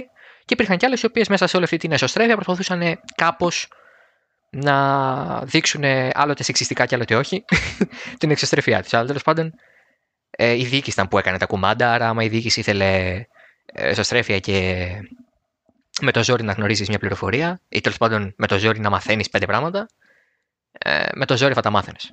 Δεν μπορείς να το παρακάμψεις αυτό. Α πω, σε, σε ρώτησα, ε, διότι καμιά φορά ρε παιδί μου μπορώ να φανταστώ και μια ομάδα να σφίγγεται ακόμα και αν θέλει να κάνει ένα άνοιγμα. Δηλαδή μπορώ να καταλάβω απόλυτα γιατί μια ομάδα θα πει ότι γιατί να μην χρησιμοποιήσω το YouTube, γιατί να μην χρησιμοποιήσω τα social media. Εδώ δεν μπορείς να κάνεις σχεδόν τίποτα πλέον χωρίς να έχεις μια κάποια παρουσία στα social media. Δεν έχει σημασία με τι ασχολείσαι και τι μέγεθος έχεις. Οπότε, γιατί να μην το σκεφτεί και η εταιρεία. Ταυτόχρονα, βέβαια, όταν ανοίγεις τέτοιες ιστορίες, αυτό σημαίνει ότι προκύπτουν και κάποιες νέες απαιτήσεις που θα έχεις εσύ ως εταιρεία, ως ομάδα κτλ. από τους οδηγούς σου και όχι μόνο από τους οδηγούς σου και από το υπόλοιπο προσωπικό σου. Δηλαδή, πρέπει να τους κουμαντάρεις για να ε, ε, μην κάνουν καφρίλες στο, στο άσχετο. Να μπορούν να αντιληφθούν ότι άλλο το κάνω χαβαλέ με τους φίλους μου, άλλο το εκφράζουμε δημοσίως για το Α ή το Β. Που αυτό μπορεί ενδεχομένως να ανοίξει, ξέρεις, άλλα προβλήματα νομικής φύσεως και, και δεν συμμαζεύεται. Και ακόμη και ο οδηγός που υποτίθεται ότι είναι η πιο ορατή προσωπικότητα, ρε παιδί μου, εκείνος που είναι πιο εύκολο να τραβήξει το ενδιαφέρον και την προσοχή των fans και, και Ναι, προφανώς αυτό πηγαίνει και είναι κέρδος, η όποια προσοχή είναι κέρδος και για την ομάδα και, και πάει λέγοντας, αλλά ταυτόχρονα είναι και μια υποχρέωση παραπάνω για, το, για τον οδηγό. Και δεν θέλει πάρα πολύ φαντασία για να σκεφτείς ότι υπάρχουν ακόμα άνθρωποι και δεν το λέω για κακό ε, το θεωρώ και normal ε, που θα το δουν ως έξτρα βάρος αυτό το πράγμα που άμα το δουν ως έξτρα βάρος ειδικά όταν είσαι οδηγός σε τέτοιες περιπτώσεις ε, την επόμενη φορά θα πεις ναι κοίταξε επειδή πλέον είχα τόσα χρόνια μια δουλειά και έκανα αυτά και έπαιρνα τόσα. Τώρα μου ζητάς να κάνω και τα άλλα. Μήπως να πάρω πιο τόσα. Ε, δεν πάει τόσο ακριβώς, έτσι ακριβώς στη Φόρμουλα 1 και αυτό είναι για δύο λόγους. Πρώτον, ε, δεν είναι προπετούμενο να έχεις μια δυνατή ή μια όποια παρουσία στα social media. Ε, απλά όσο πιο, πιο νέος είσαι σαν οδηγός ή όσο πιο αργά μπήκε στη Φόρμουλα 1, τόσο πιο πιθανό είναι και για σένα να έχεις ενεργά account σε Instagram ή Twitter ή οπουδήποτε. Ε, ο, πρωτα... ο τέσσερις φορές πρωταθλητής Sebastian Vettel δεν έχει κανένα λογαριασμό στα social media. Ούτε έναν. Αμφιβάλλω εάν έχει ε, ικανό κινητό για SMS. Ε, ή αν δουλεύει με walkie-talkie μέσα στο σπίτι Δεν ξέρω. Ένας άνθρωπος που. Δεν κυκλοφορεί με beeper. Δεν ξέρω, μπορεί, μπορεί. μπορεί. Ο Sebastian Vettel είναι ένας άνθρωπος. Δεν είναι μεγάλος, είναι 33. Ε, είναι ένας άνθρωπος που ποτέ του δεν είχε και δεν ξέρω αν θα αποκτήσει κιόλας social media. Και, δούλε, και ήταν μέχρι πέρυσι στη Ferrari, που είναι η πιο δημοφιλής ομάδα. Αυτό για οποιονδήποτε άλλον οδηγό θα μπορούσε να είναι πρόβλημα. Αλλά ο Sebastian Vettel έχει ένα τόσο μεγάλο following που ανοίγουν fan page με το όνομά του και ο κόσμος τρώει ότι είναι το δικό του. μου έχουν στείλει συνάδελφοι εμένα και μου λένε: Κοίτα τι ανέβασε ο Sebastian Vettel στο Instagram. Και λέω: ε, Δεν είναι ο Sebastian Vettel στο Instagram. Και έχει ένα εκατομμύριο followers ένα εκατομμύριο followers, έτσι. Αυτός ο άνθρωπος που έχει φτιάξει αυτό το, αυτό το account, ε, αν του μοιάζει και λίγο, μπορεί να πάρει και endorsement. Καλά, και να μην του μοιάζει μπορεί να πάρει endorsement στην τελική. Άμα έχεις ένα εκατομμύριο followers, αργά ή γρήγορα βρίσκεις μια διαφημιστική που να θεωρεί ότι εντάξει, δεν πειράζει, ας κάνουμε κάτι. Ναι, ναι, ναι. ναι. Άρα λοιπόν δεν είναι προαπαιτούμενο. Αλλά σαφέστατα και είναι ένα καλό bonus και το, το θετικό με, με τους οδηγούς είναι ότι ε, 9 στις 10 καταρχάς έχουν ομάδες που τα διαχειρίζονται αυτά πρώτον και δεύτερον όταν επιλέγουν να αποστάρουν οι ίδιοι είναι τόσο προβλεπέ αυτά που αποστάρουν με, με τεράστια εξαίρεση αυτό που έγινε πέρυσι και θα ίσως συζητήσουμε ε, που δεν, δεν έχει θέμα. Δηλαδή ακόμα και ο πιο controversial οδηγός στην πίστα στα stories θα ανεβάσει τη γυμναστική του και ξέρω εγώ, α, το cheat day μου σήμερα έφαγα burger, ας πούμε. Ε, ναι, ρε, αφού όταν μπαίνεις σε τέτοια διαδικασία δέχεσαι ότι η φάση είναι ελεγχόμενη. Δηλαδή ξέρεις ότι πρέπει να κινηθείς σε ένα κάποιο πλαίσιο. Ναι. Δεν είναι. Δηλαδή, το έχω προσωπικό account στο Instagram, ξέρω εγώ, ή οπουδήποτε, δεν σημαίνει ότι α, εδώ είμαι χυμαδιό. Δεν παίζει. Γιατί υπάρχουν μετά ε, μπορείς να δημιουργήσεις πρόβλημα με την ομάδα και μπορεί να δημιουργήσεις να, στη σχέση σου με την ομάδα έτσι πέραν της σχέσης σου με τον κόσμο αλλά πολύ περισσότερο μπορείς να καταλήξεις με νομικό πρόβλημα για την ομάδα πράγμα που προφανώς και η ομάδα σου δεν θα εκτιμήσει ιδιαίτερα προτιμούσε να κάνει κάτι άλλο μες στην ημέρα της από το να ασχοληθεί με νομική περιπέτεια επειδή εσύ πάτησες publish εκεί δεν έπρεπε ναι, ναι, ναι, ναι. Αυτή να πληρώνει δικηγόρους και να πρέπει να, ο social media manager να πάρει Xanax για να διχειριστεί το, το onslaught. Ναι. Πρέπει το να το διευκρινίζουμε αυτό ότι είναι άλλη λογική πλέον, γιατί έχουμε μπερδευτεί μετά από τόσα μια τετραετία Τραμπ, ας πούμε, ο οποίος άνθρωπος δεν μπορούσε να ξεχωρίσει το, το ρόλο του στα social media. ήταν προ... Πριν δεν ήταν πρόεδρος, μετά έγινε, δεν, δεν καταλάβαινε τη διαφορά. Και ναι, εντάξει, τώρα έχουμε μπερδευτεί κι εμείς. Το θέμα είναι πως στο τέλος της μέρας ε, οι ομάδες είναι που κάνουν το μεγάλο social media παιχνίδι και τραβάνε το κοινό προς, αυ... προς... προς εκείνες. Και μπορώ να σου πω ότι υπάρχει μια γενιά πλέον φαν της Φόρμουλα 1 πολύ μικρότερο από εμένα που είναι ακόμα έφηβοι, είναι πολύ νέοι ενήλικες, π.χ. 18-19 ε, οι οποίοι αγαπούν συμπαθούν, στηρίζουν ε, ομάδες με βάση το social media προφίλ που έχουν προς τα έξω είτε σε Twitter είτε σε Instagram. Ε, Facebook δεν υπάρχει, έτσι το έχουμε ξεχάσει αυτό. Ναι, εκ, εκ, εκτός Ελλάδος εκτός Ελλάδος, ε, ειδικά σε τέτοιες χώρες τέλος πάντων που πρωταγωνιστούν κιόλας σε ένα άθλημα όπως η Φόρμουλα 1 αλλά όχι μόνο το Facebook δεν έχει το ρόλο που αντιλαμβανόμαστε εμείς εδώ πέρα. Δεν είναι. Παίζει πολύ περισσότερο Instagram και, και Twitter. Ενώ το Facebook ε, σε Αμερική και άλλες ευρωπαϊκές χώρες και τα λοιπά το έχουν ε, πιο συχνά αν το έχουν ε, όντως για κλειστό κύκλο ξέρω εγώ συγγενείς ε, καλούς φίλους και τα λοιπά δεν το χρησιμοποιούν ναι, ναι. το ίδιο για, για προώθηση ας το πούμε έτσι και στο πλαίσιο αυτής της συζήτησης εντάσσεται και το κομμάτι του πώς η Φόρμουλα 1 άλλαξε πέρυσι και έγινε society conscious στην πραγματικότητα. Δηλαδή κατάλαβε ότι εντάσσεται σε, ένα, σε μια κοινωνία ως επιτοπλίστων δυτικών ή αν θέλετε ε, δυτικοευρωπαϊκών αρχών ε, παρά το γεγονός ότι κοιτάει συνεχώς προς την Ανατολή και προς αμφιβόλου ε, ελευθερίας και ε, ελευθερογνωμίας ε, χωρών, όπως είναι το Βιετνάμ ή η Κίνα, ή η Μαλαισία for that matter, και αυτοί κάτι παρόμοιο έχουν.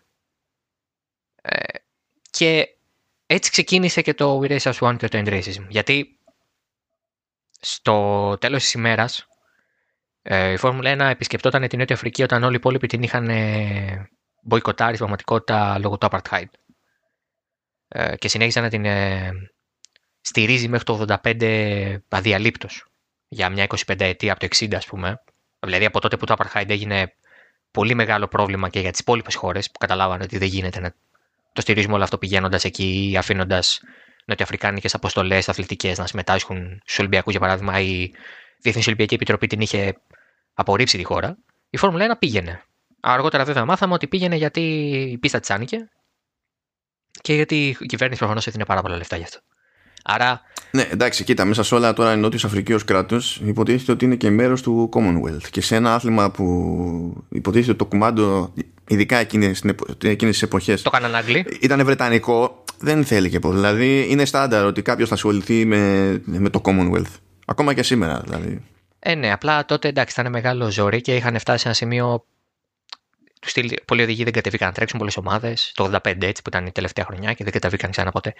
Άρα λοιπόν ένα σπορ, αυτό είναι ένα παράδειγμα. Έτσι. Υπάρχουν πάρα πολλά παραδείγματα τη Φόρμουλα 1 η οποία έκανε τελείως. Ε, ε, no evil, here no evil. Ε, αλλά αυτό είναι το πιο κραυγαλαίο και το πιο γνωστό. Οπότε η Φόρμουλα 1 έχει όλα αυτά τα χρόνια, ε, περίπου από την αρχή της, ε, μια στάση ότι εμείς πάμε, τρέχουμε και φεύγουμε, παιδιά. Δεν μας νοιάζει τώρα τι γίνεται εδώ πέρα.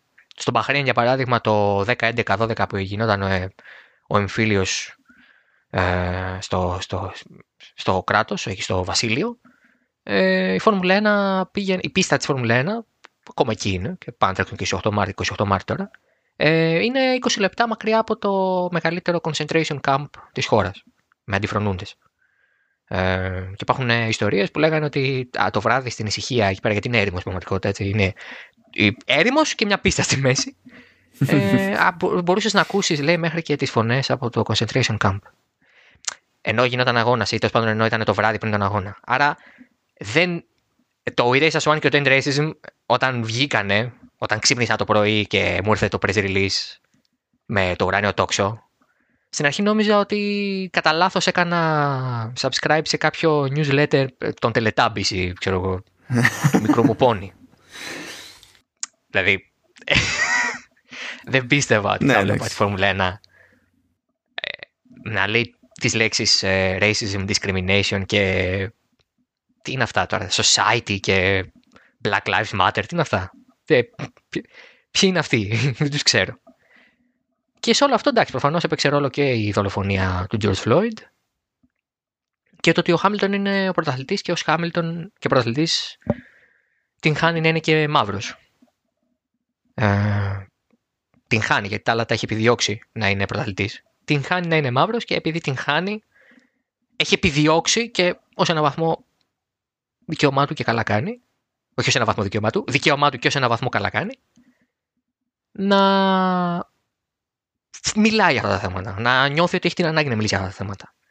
Και επειδή ακριβώς μίλησε για αυτά τα θέματα, εκείνος, και όχι ο τελευταίος οδηγός του Greedy, ένας παρακατιανός ή ένας πρώην οδηγός, ε, η Liberty έπρεπε να πει: Ξέρεις κάτι, ναι, OK. Okay. End racism και We Race As One. Και ε, αυτό είναι που της έχει δώσει και το backlash του τώρα. Που, στην ουσία όλοι βλέπουν στο πρόσωπο της Φόρμουλα 1 μια υποκρισία ως προς τα μήνυματα που θέλει να περάσει. Και όλοι ξεχνάνε ότι η Φόρμουλα 1 δεν ξέρει αν το κάνει αυτό πριν από. Δεν, δεν το έκανε 69 χρόνια και το έκανε στο 70ο έτος της ιστορίας της. Οπότε κυριολεκτικά είναι σαν να μην έχει ιδέα τι γίνεται τώρα. Και ας φαίνεται ότι. και ας νομίζει ή ας φαίνεται ότι έχει ιδέα τι κάνει. Ε, δεν έχει. Γιατί υπάρχει ένα περιστατικό μάνο όπου ναι. ο Χάμιλτον έχει κερδίσει αγώνα και ανεβαίνει στο βάθρο με μπλουζάκι που λέει Arrest the cops who killed Breonna Taylor. Α, ναι, και... ναι, ναι, το είχα πάρει, είχα πάρει αυτό. Και το είχα πει και στο Oversteer τότε, μετά το Μουτζέλο, τον αγώνας. Και συζητάμε με φίλους, ρε παιδί μου, τι συνέβη και λοιπά. Βλέπω και στο Twitter το Discord, το οποίο, όπως λέει και ο Ηλίας, είναι πολιτικό, έτσι τα λέει, έτσι πολύ ακαδημαϊκά ο Ηλίας αυτά. Ε, εγώ θα το έλεγα ξεκατίνιασμα. Και γίνεται λοιπόν αυτό το έτσι, τράβηγμα ανάμεσα σε ανθρώπους που λένε η Φόρμουλα 1 δεν έχει, δεν έχει θέση στη Φόρμουλα 1 αυτό το μήνυμα και οι άλλοι που λένε Μα η Φόρμουλα 1 λέει ότι we race as one can races. Και έρχεται Sky FIA, που είναι το, το ρυθμιστικό όργανο, η Ομοσπονδία, που είναι πάνω από όλους θεωρητικά, και λέει Δεν μας άρεσε πολύ αυτό. Δεν θα ξαναεπιτρέψουμε τέτοιο πράγμα στο βάθρο. Μπορείς να φοράσει ό,τι θες πριν ανέβεις στο podium για να, πάρεις το, το, να ακουστεί ο ύμνος σου και να πάρεις το τροπέο σου. Και εκεί ήταν που άρχισε το ε, We, not, we don't race as one και μάπα το end racism. Σκάει μετά και του μαζέπει το περιστατικό το οποίο ήταν ε, απεχθές. Και σκάει κυριολεκτικά τρεις μέρες αφού ανακοινώνεται ω οδηγός τη ΧΑΑ για φέτος. Δηλαδή ο άνθρωπος δεν περίμενε κιόλας ένα μήνα να περάσει λίγο, ξεχαστεί λίγο το θέμα. Τρεις μέρες μετά, ας πούμε. Εντάξει, να το κάνεις αυτό είσαι και λίγο στόκος έτσι. Δηλαδή μπορεί να είσαι πάρα πολύ καλός στο τιμόνι, αλλά είσαι, είσαι στόκος. Δεν συμβαδίζει το ταλέντο στο τιμόνι με το είναι εξυπνάδα. Αυτό είναι μεγάλο λάθος. Όπως ένας ποδοσφαιριστής μπορεί να είναι ο καλύτερος ποδοσφαιριστής του πλανήτη και να μην ξέρει να μιλήσει. OK, okay, πάμε πέφτα. Όπως εγώ δεν ξέρω να παίζω μπάλα. το ζητούμενο λοιπόν, και θέλω την άποψή σου από αυτό, είναι αν εσύ, σαν εξωτερικός παρατηρητής και άνθρωπος που τώρα διαβάζει και βλέπει τι συμβαίνει, πιστεύει ότι όντως παίζει μια υποκρισία και το κάνανε για το. Γιατί έπρεπε να το κάνουν, γιατί οι καταστάσεις τους οφείλαν να το κάνουν. Ή ας τους δώσουμε λίγο χρόνο να το βρουν. Ή ρε παιδί μου να καταλάβουν πώς να τα χειριστούν όλο αυτό το μήνυμα. Ναι, κοίτα, για μένα δεν είναι ή το ένα ή το άλλο. Δηλαδή, εντάξει, όταν μιλάμε για τέτοιους οργανισμούς και για εταιρείες και business τέλος πάντων με. που ξέρεις, έχουν να κάνουν με τόσο χρήμα. Ε, η υποκρισία είναι λίγο μέσα στο πρόγραμμα. Όσο να πεις. Γι' αυτό και δεν, προ... είναι δύσκολο να με σοκάρει κάτι τέτοιο. Αυτό δεν σημαίνει βέβαια ότι α, επειδή εντοπίζουμε κάπου υποκρισία δεν πρέπει να δώσουμε χρόνο. Διότι για όποιον... Ε, είναι, είναι άλλο θέμα να θες να βελτιωθεί κάποια κατάσταση κάπου και άλλο να θες να βελτιωθεί κάποια κατάσταση κάπου ακριβώς με το σκεπτικό που θα ήθελες να, να υπάρχει ως κίνητρο. Και επειδή το δεύτερο δεν γίνεται να το ελέγξει έτσι κι αλλιώς. Ε, τουλάχιστον πρέπει να δώσεις χώρο στο πρώτο. Μήπως και υπάρξει ελπίδα ε, κάποτε ρε παιδί μου και υπάρχει και το άλλο βέβαια έτσι ε, το εντοπίζω κάποια υποκρισία δεν σημαίνει ότι όλη η κατάσταση όλη η προσπάθεια είναι υποκριτική δηλαδή με, αυτό, με αυτή την προϊστορία και με, αν είχε ρε παιδί μου το, το group αν, η, η FIA ή όποιος άλλος θέλει τέλος πάντων αν είχε το άγχος για το αν θα θεωρηθεί μια τέτοια κίνηση τέλος πάντων υποκριτική τότε με την προϊστορία που υπάρχει δεν θα πρέπει ποτέ να δοκιμάσει τίποτα. Αλλά αυτό δεν είναι, δεν είναι σκεπτικό. Δηλαδή, όταν έρθει η ώρα να κάνεις μια αλλαγή, θα κάνεις μια αλλαγή. Η αλλαγή προφανώς συγκρούεται με το μέχρι τότε το προηγούμενο ή παραδοσιακό, ξέρω εγώ πώς θες, όρισε το. Δεν, γίνεται, δεν γίνεται αλλιώς. Δεν γίνεται αλλιώς. Το πρόβλημα σε αυτές τις περιπτώσεις συνήθως είναι η εκτέλεση της αλλαγής αυτής που εκεί πέρα ρε παιδί μου ή, ή φαίνεται ότι έχεις κάνει commit και το οργανώνεις και το κάνεις όσο πιο καλά γίνεται ή όταν είσαι all over the place τότε υπάρχει πρόβλημα τότε δίνεις περισσότερα τέλος πάντων πολεμοφόδια σε, αυτό, σε αυτόν που θα σε κατακρίνει και θα σε πει υποκριτή και στην τελική δεν καταφέρνεις ούτε αυτό που θες για όποιο λόγο και αν το θες και γι' αυτό εμένα με αγγίζει λίγο περισσότερο το, το συγκεκριμένο το ζήτημα τέλος πάντων, επειδή μπλέκει με την επικοινωνία και μπλέκει με ένα θέμα και μια κατάσταση που δεν είναι χαρακτηριστική ντε και καλά της Φόρμουλα 1. Δηλαδή, ε, προφανώς εντάξει, εγώ παρακολουθώ περισσότερο τι γίνεται στα, στα games. Ένα από τα κλασικά στα games είναι ότι αν είμαστε μεγάλη εταιρεία, πράγμα που σημαίνει ότι απευθυνόμαστε σε πολύ κόσμο, έτσι. Αποφεύγουμε ε, να πολιτικοποιηθούμε, αποφεύγουμε ε, να κάνουμε πολιτικά σχόλια συγκεκριμένα. Μπορούμε, υπονοούμε να μας παίρνει. Αλλά το να παίρνουμε συγκεκριμένες θέσεις τέλος πάντων για κοινωνικά και πολιτικά ζητήματα σε μεγάλες παραγωγές το αποφεύγουμε.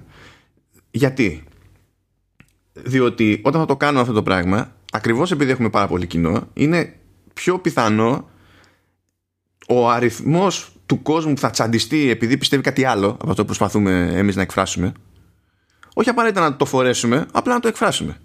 Ναι, ναι. Ε, θα, θα, είναι, θα μετατραπεί σε χαμένο πελάτη. Και αυτό το σύνολο στις μεγάλες παραγωγές και στο πολύ τον κόσμο δεν είναι δεκάτομα. Μπορεί να είναι 300.000. 300.000 δεν είναι αμέλητο νούμερο ή ποσό, ξέρω εγώ, για ένα παιχνίδι που θα πουλήσει 4-5 εκατομμύρια. Θα μου πεις, ναι, δεν είναι ξέρω εγώ, ούτε το 10%. Ναι, αλλά δεν είναι μικρές διαφορές αυτές για, για μια εταιρεία. Οπότε καταλήγεις με ένα μάτσο εταιρείες να λένε διάφορες απίστευτες γενικότητες που δεν βγάζουν νόημα πουθενά. Και είδαμε και τώρα με όλη την ιστορία, ε, κυρίως με αφορμή τον George Floyd, αλλά και, τα, και όλες αυτές τις ιδέες που έκανε ο Τραμπ τους τελευταίους μήνες, να αναγκάζουν εταιρείες να πάρουν κάποια θέση τέλος πάντων, είτε σημαίνει αυτό ότι κάνουν πως πήραν θέση, είτε σημαίνει ότι όντως εκφράζονται ελεύθερα ενώ προηγουμένως κρατιόντουσαν. Ξέρω εγώ. Ναι. Αλλά ξεκάθαρα ο επιχειρηματικός ο, ο κόσμος γενικά σε αυτό το βεληνικές σπάνια είναι έτοιμος να το διαχειριστεί αυτό το πράγμα. Ακόμη και όταν έχει την καλύτερη, την καλύτερη πρόθεση. Γι' αυτό βλέπεις ότι το management μπορεί να πει ένα πράγμα, το marketing μπορεί να πει άλλο πράγμα, ε, μετά να πεταχτεί μια διαφημιστική που στην ουσία είναι outsourced labor στην ουσία.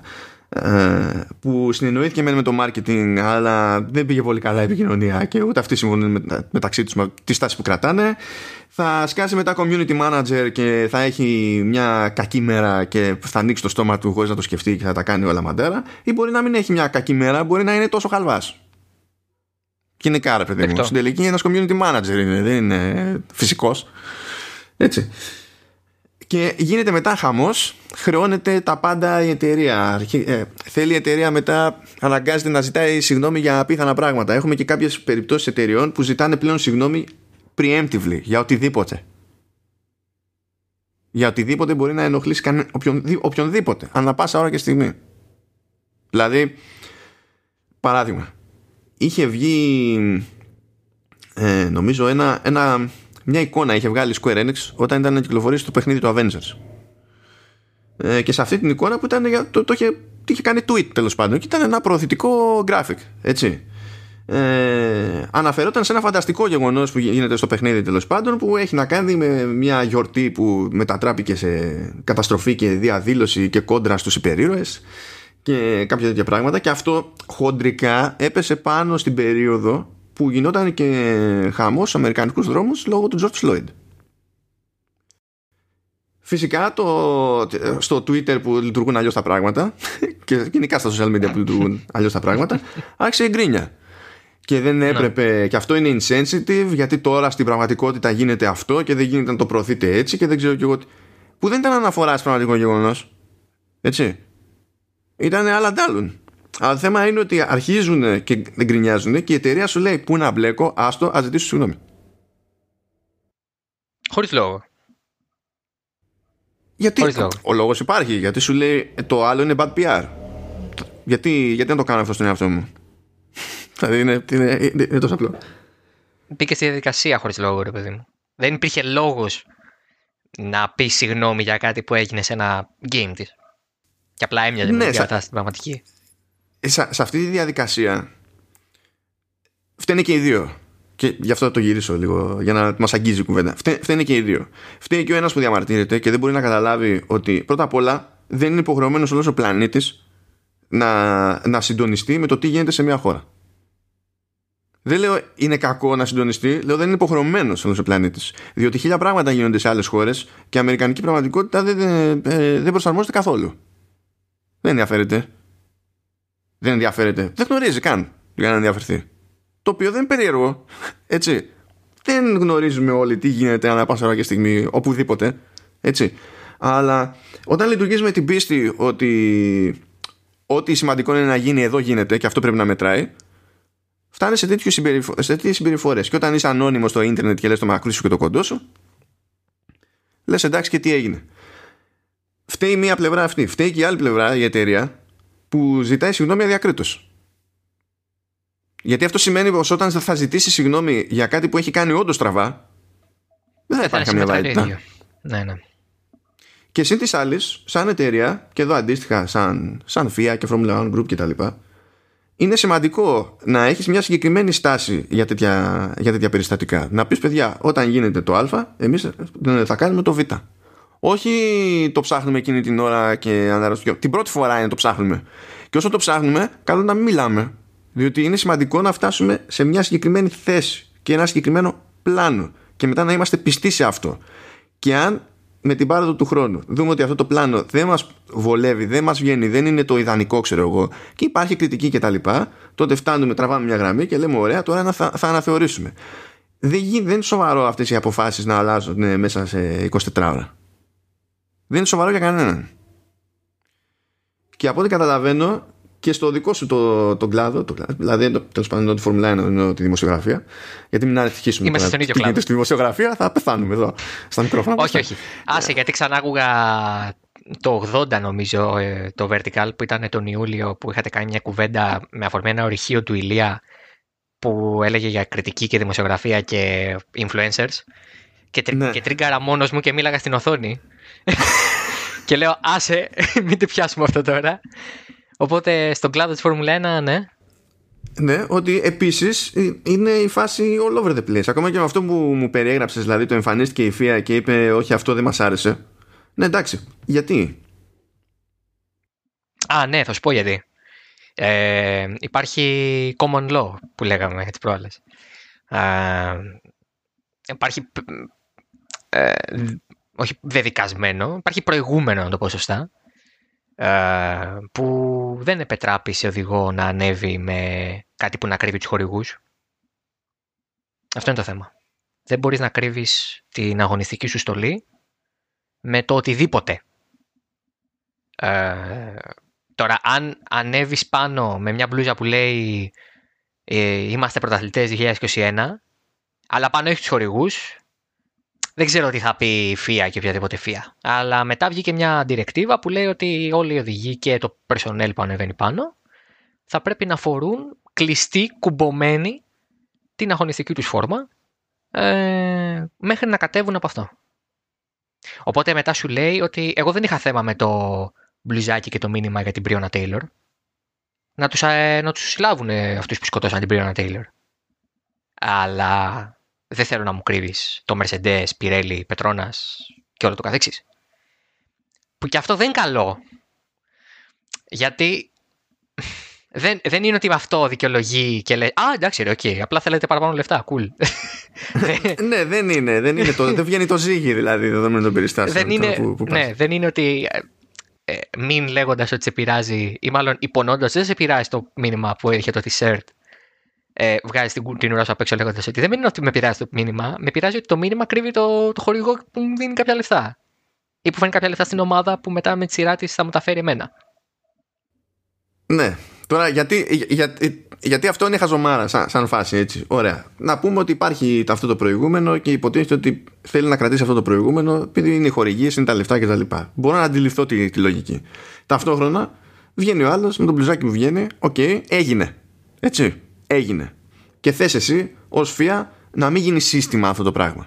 Όχι λόγω του μηνύματος, αλλά με τη, ε, εσύ ως φία φοβάσαι ότι άμα το αφήσεις έτσι χυμαδιό, αύριο μεθαύριο θα βγει ο καθένας με το μακρύ του και το κοντό του, ας πούμε, και θα γίνει η φάση. Και εσύ θα χάνεις φράγκο από το placement, αλλά και θα γίνει ενδεχομένως τσίρκο.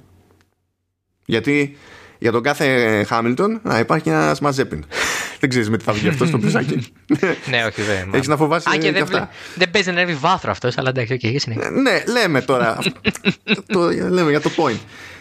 Ε, οπότε, λες τώρα έγινε, OK, okay, ε, και αισθάνθηκε την ανάγκη να κάνει αυτή την κίνηση ο Χάμιλτον επειδή παίζουν αυτές τις συνθήκες κτλ. Άρα εγώ ως FIA ίσως είναι ώρα να φροντίσω να δώσω μια τέτοια διέξοδο για ανάλογες περιπτώσεις ώστε να μπορεί να εκφράσει αυτό που θέλει ο άλλος με, το με κάποιο συμβολικό τρόπο κτλ. Και, και να ξέρει ότι έχει συγκεκριμένη διέξοδο και συγκεκριμένο τρόπο να το κάνει ώστε να μην χρειάζεται να μπει στη διαδικασία να σκεφτεί «Α, να κάνουμε τη μόντα με τον μπλουζάκι» χωρίς να μπει σε φάση εσύ ως βία να λες ότι κοίταξε να δεις ε, ναι αλλά αυτό δεν μ' άρεσε δηλαδή δεν, δεν, δεν. Λοιπόν, αυτό υπάρχει και δεν ξέρω αν θα συνεχίσει να υπάρχει και φέτος πάντως πέρυσι ε, υπήρχε ένα slot 30 δευτερολέπτων έπαιζε καταρχάς ένα βιντεάκι που έλεγε νομίζω στο στήλα ε, που ήταν όλοι οι οδηγοί έλεγαν από μια ατάκα από μια ολόκληρη πρόταση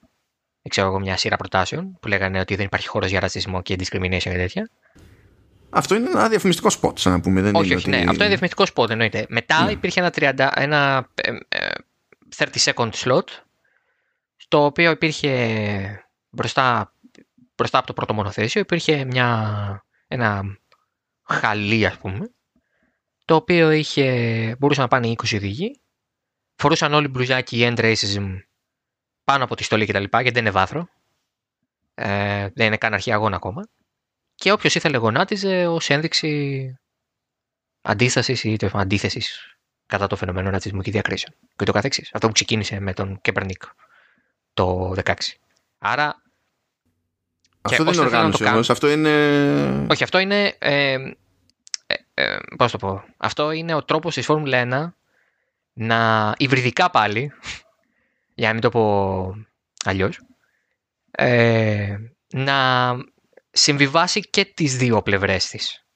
Και την πλευρά του ότι έλα εντάξει έχουμε και έναν αγώνα να κάνουμε, αλλά και το ok, ε, πάρτε συνολικά ένα λεπτό να δείξουμε ότι είμαστε όλοι ok με αυτό και ότι το στηρίζουμε κτλ. Και, και δεν ήταν ένα one-off πράγμα που βγάλαμε ένα press release ή πέντε μπλουζάκια ή τρία logo και τελείωσε.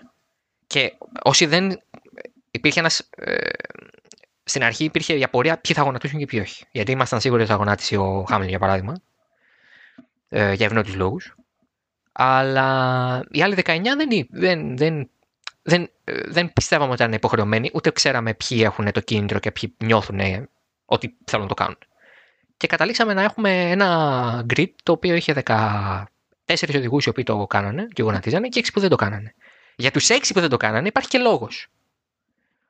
Ε, κάποιοι τον έχουν πει μόνοι τους, για κάποιους άλλους τον έχουμε καταλάβει. Και τον έχουμε καταλάβει με την έννοια ότι επαγωγικά, όχι ότι είμαστε 150% σίγουροι, δεν το υπογράφουμε πουθενά. Αλλά κάποιοι έχουν λόγους πεποιθήσεων. Ε, ο Κβίατ είχε πει ότι εμείς στη Ρωσία γονατίζουμε μόνο μπροστά στο Χριστό και στο Θεό.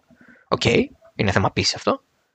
Ε, και για τους υπόλοιπους γνωρίζουμε ότι εντάξει, ο Ράικονεν για παράδειγμα προέρχεται από ένα στρατιωτικό background σε μια αυστηρή έτσι, κοινωνία με αυστηρά ε, στάνταρ. Δεν γονατίζουμε τώρα για τέτοια θέματα, δεν μας αφορούν καν. Άλλο αν τα στηρίζουμε ή όχι, ή αν θεωρούμε εμείς μέσα μας ότι είναι λάθος να υπάρχουν διακρίσεις και ρατσισμός ή οτιδήποτε. Ε, και οικονομικά συμφέροντα, γιατί υπάρχουν οδηγοί οι οποίοι έχουν ε, στενές σχέσεις με εταιρείες, χορηγούς και συμφέροντα όχι σκοτεινά, κανονικά, endorsements ή οτιδήποτε, με εταιρείες που προέρχονται από την Κίνα ή από τη Ρωσία ή από χώρες που τέλος πάντων κάτι τέτοια δεν τα. Δηλαδή εκεί που βάζουν το, τους Uyghurs στα concentration camps δεν είναι ότι σκέφτονται κιόλας τι να κάνουν οι μαύροι στο Bronx. Ε, είναι λίγο περίεργα. Α πούμε. Δηλαδή τώρα δεν θα πάρουμε σίγουρα 10 cent χορηγία. Πώς θα το πω, ρε παιδί μου; Καλά τώρα, εντάξει. Κοίτα, που και που τέτοιο, ε, μας στέλνει traffic στο, στο Halftone το, το Baidu που είναι το κινέζικο Google και λέω εντάξει, οι μέρες μας είναι μετρημένες. Α, OK, okay, cool, cool, cool, okay. Θέλω να πω σε αυτό το σημείο ότι ο πρόεδρος εσύ είναι ε, αξιότιμος πρόεδρος ε, εσύ. Ναι, εντάξει, OK, okay, υπάρχει δηλαδή και ήμασταν τυχεροί στην ατυχία μας αν θες που δεν πήγαμε να τρέξουμε Κίνα και ξέρω εγώ Σαουδική Αραβία. Θα πάμε φέτος. Κίνα δεν θα πάμε φέτος λόγω του ιού φοβούνται πολύ να ανοίξουν τα σύνορα αυτοί τώρα στους Ευρωπαίους. Ε, Καλά, έχουν, και άλλους, έχουν και άλλους λόγους. Είναι, τέτοιο, είναι λίγο και σε κόντρα με, το, με τον Παγκόσμιο Οργανισμό Υγείας ε, και δεν διευκολύνουν καθόλου τη διαδικασία έρευνας για, τη, για την προέλευση. Αυτή τη στιγμή δηλαδή η επιστημονική κοινότητα δεν έχει πραγματικά ιδέα για το πώς προέκυψε Ξεκίνησε όλο αυτό, ναι. Μόνο οι κασίες και η Wuhan και τα λοιπά. Το market. Ναι, και επειδή όλο αυτό μπλέκει με, το, με πολιτικές πραγματικότητες. Ναι, ναι. Ε, έτσι κι αλλιώς δεν έχει χιούμορ στις ίδιες περιπτώσεις η Κίνα. Τώρα έχει και παραπάνω λόγους να μην έχει χιούμορ. Και το μόνο που. Δηλαδή, τελικά απλά μένουμε με την απορία. Είναι, δηλαδή, έχουν πάει, έχουν πάει συμφωνημένα έτσι τώρα να πάει αποστολή του Παγκόσμιου Οργανισμού Υγείας στην Κίνα.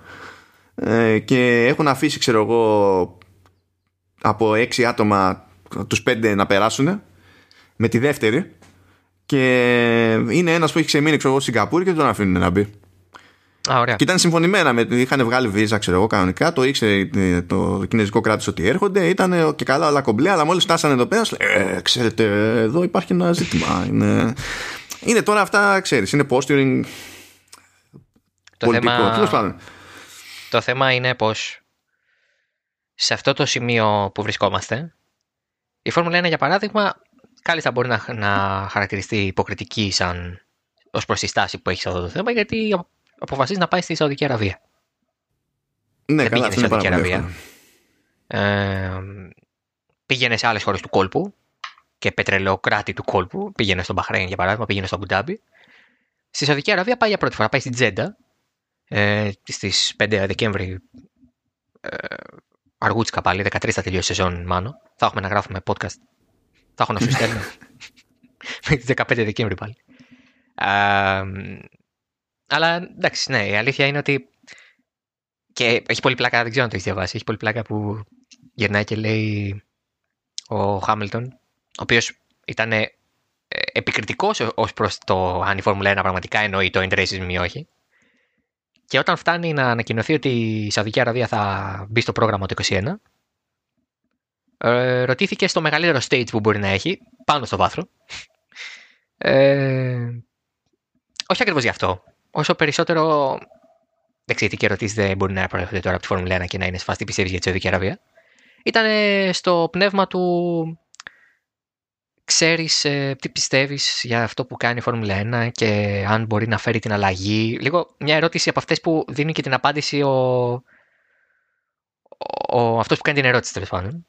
Και λέει ο Χάμιλτον, ε, πιστεύω ότι η Φόρμουλα 1 πρέπει να πηγαίνει σε χώρες και σε μέρη ε, που μπορεί να βοηθήσει στο να δώσει τα φώτα της και να δείξει έναν διαφορετικό τρόπο ζωής. Με, με την, ε, αυτό είναι λίγο βέβαια colonialism σε φάση έρχονται οι εκλειπτισμένοι Ευρωπαίοι στην Παναλαρία εδώ πέρα της Σαουδικής Αραβίας που όλη τη μέρα προσκυνάτε προς μια κατεύθυνση και βαράτε γυναίκες Βγάζει ένα τέτοιο vibe. Ε, ενώ καταλαβαίνω πώς το λέει, δεν είναι σωστό γιατί στην πραγματικότητα κάνει και αυτός ένα πολύ ωραίο 180. Και από εκεί που για τον χύψη λόγο έλεγε: OK, είναι υποκριτικό λίγο η Φόρμουλα 1 έτσι και έτσι να κάνει αυτό και μετά αυτό και μετά εκείνο. Και έφαγε και το, ε, την επίπληξη παύλα λίγο χτύπημα στο χεράκι με το βάθρο και με το, με τη, με το t-shirt που έχει συμβεί νωρίτερα. Ξαφνικά κάνει ένα, μια στροφή και λέει ναι, ξέρετε εντάξει, η Φόρμουλα 1 μπορεί να πάει σε μέρη και να βοηθήσει ας πούμε στην προώθηση άλλων προτύπων για μεγαλύτερης ελευθερίας του λόγου κτλ. Στο μεταξύ όλοι ξέρουμε τι πάνε να πει Σαουδική Αραβία με την έννοια ότι ε, ο MBS προσπαθεί να την κάνει ένα δυτικό φανές κράτος ε, ενώ παράλληλα φυλακίζει, δολοφονεί ή σκοτώνει αντιπάλους του. Ναι, αλλά κοίτα, επειδή δεν πηγαίνει και τους σκόνη φυλακή έτσι απλά όμως. Πηγαίνει, κλείνει ένα πεντάστερο ξενοδοχείο. το, το, πώς το λένε μωρέ, ξέχασα, το Ridge. Δεν θυμάμαι κι εγώ. Πήγε, κλείνει όμως, το, κλείνει, από το, το κοινό, έτσι πήγε. Και πηγαίνει εκεί τους πρώην, τους πρώην φίλους του. Ναι, ή ξαδέρφους του ή φίλους του. Γιατί είναι και όλοι σόι. Ναι. ναι. Αλλά αλλά είναι ωραίο το μέρος, το παιδί μου. Κατάλαβε. Ναι, εντάξει. ναι, είναι cool. Δεν πάω να τους βάλεις τα μπουντρούμια τώρα κοντζάμ βασιλή και υποβασιλή και σε ήχηδε και εμμύριδες. Εντάξει, κάτσε. Ε, ναι, ναι. Υποτίθεται ότι μεταξύ μας, εφόσον ε, ε, είμαστε στην ιεραρχία, δείχνουμε και κάποια κατανόηση αλφα, ρε παιδί μου. Ε, ναι, ρε παιδί μου. Και ο Μέρ Βριώνης, ας πούμε. Και ο Μέρ Βριώνης ή ο ναι. Ιμπραήμ, ποιος ήταν, ε, είπε φέρτε μου τον Ποπαφλέσσα να τον φιλήσω, ας πούμε. Εντάξει, υπάρχει ένας άλλος σεβασμός. Για την περίπτωση αυτή του, του Χάμιλτον που λες τώρα, εντάξει, εγώ δεν θα αρκιζόμουν ότι είναι στροφή, γιατί παίζει ρόλο το αν κάτι το αντιλαμβάνεσαι ως πιο κοντινός ή ως πιο μακρινός. Η Σαουδική Αραβία είναι για τον, για τον μέσο δυτικό κάτι πιο μακρινό. Και αλήθεια είναι ότι περισσότερο debate αντιλαμβάνουμε να γίνεται στην Αμερική ως προς αυτό που τα media πλέον κάνουν, ασκούν αρνητική κριτική στη, στην κυβέρνηση για τις σχέσεις που εξακολουθεί να έχει με τη Σαουδική Αραβία. Ναι. Υπάρχει μια ευαισθητοποίηση δηλαδή στην, στην Αμερική που δεν υπάρχει στην Ευρώπη ως προς το, το θέμα αυτό. Και ταυτόχρονα βέβαια δεν είναι κάτι το οποίο άγγιξε ή αγγίζει σε οποιοδήποτε βαθμό τον Χάμιλτον και τον κάθε Χάμιλτον. Δηλαδή παίζει ρόλο η εγκύτητα.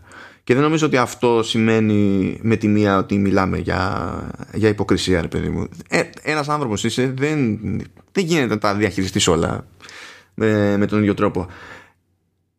Είναι όμως αυτό ένα σημείο στο οποίο θα έπρεπε να κινηθεί αλλιώς η ΦΙΑ. Γιατί η ΦΙΑ δεν είναι μία μονάδα. Αλλά η ΦΙΑ, η ΦΙΑ δεν είναι ένα άτομο που δεν μπορεί να διαχειριστεί πέντε νοήματα παραπάνω. Είναι ολόκληρη ναι. οργάνωση και υποτίθεται ότι ε, έχει, είναι και συνυπεύθυνη για τη συνολική εικόνα του σπορ. Έτσι. Και από τη στιγμή που μπαίνει στη διαδικασία και ξεκινάς την προσπάθεια τύπου End Racism και το We Race as One. Όχι, όχι, όχι, όχι. Θα σε διορθώσω. Δεν είναι θέμα φία αυτό. Επικοινωνιακά η φία δεν διαχειρίζεται. Ναι, ωραία, είναι του group, θα πεις. Είναι, είναι του, ναι, μα η Φόρμουλα 1 είναι self-governed στα κομμάτια αυτά. Ε, η FIA έρχεται να ερμηνεύσει κανονισμούς. Ωραία, ok. Okay. Το group λοιπόν, εφόσον μπαίνεις στη διαδικασία και κάνεις αυτή την, την προσπάθεια. Ναι, ναι. Ε, θα ήταν πιο, πιο δυνατή κίνηση αν δεν εστίαζες σε αυτό που είναι με τη μία πιο προφανές σε όλο τον κόσμο. Όπως ήταν ο χάμος που έγινε στη, στην Αμερική. Εντάξει, όχι μόνο, αλλά από εκεί ξεκίνησε και εκεί έγινε ο μεγαλύτερος χαμός λόγω του, λόγω του Floyd. Δηλαδή, κάνε, κάνε και κάτι λιγότερο προβλεπέ. Δηλαδή, καταλαβαίνω το We Race as One με τη λογική ότι εμείς ως Φόρμουλα 1 ε, βάζουμε πλάτη για κάποια θέματα. Αυτό είναι το βασικό το concept ας πούμε. Το end racism φαντάζομαι ότι λειτουργεί ως modifier, ότι το we race as one είναι η κίνησή μας, το end racism είναι το που στοχεύει η συγκεκριμένη κίνηση αυτή τη στιγμή που μιλάμε. Ή τουλάχιστον ελπίζω να το έχουν σκεφτεί έτσι, αλλιώς δεν μου βγάζει πολύ νόημα. Α, αλλά μπορούσαν κάλλιστα να κάνουν και ένα, και ένα statement παραπάνω κάπου κάτι. Τώρα θα μου... Δεν το λέω δεν και καλά για τη Σαουδική Αραβία, έτσι. Ε, Α διαλέξουμε κάτι, ρε παιδί μου, αλλά κάτι που να μην είναι και τόσο in your face. Να πούνε ότι είναι γενικότερη αυτή η αλλαγή που κάνουμε ως group και θέλουμε πλέον να εκφράζουμε κάποια πράγματα, να αντιπροσωπεύουμε κάποια πράγματα και εκεί που μπορούμε να κάνουμε κάτι γι' αυτό να το κάνουμε όντως.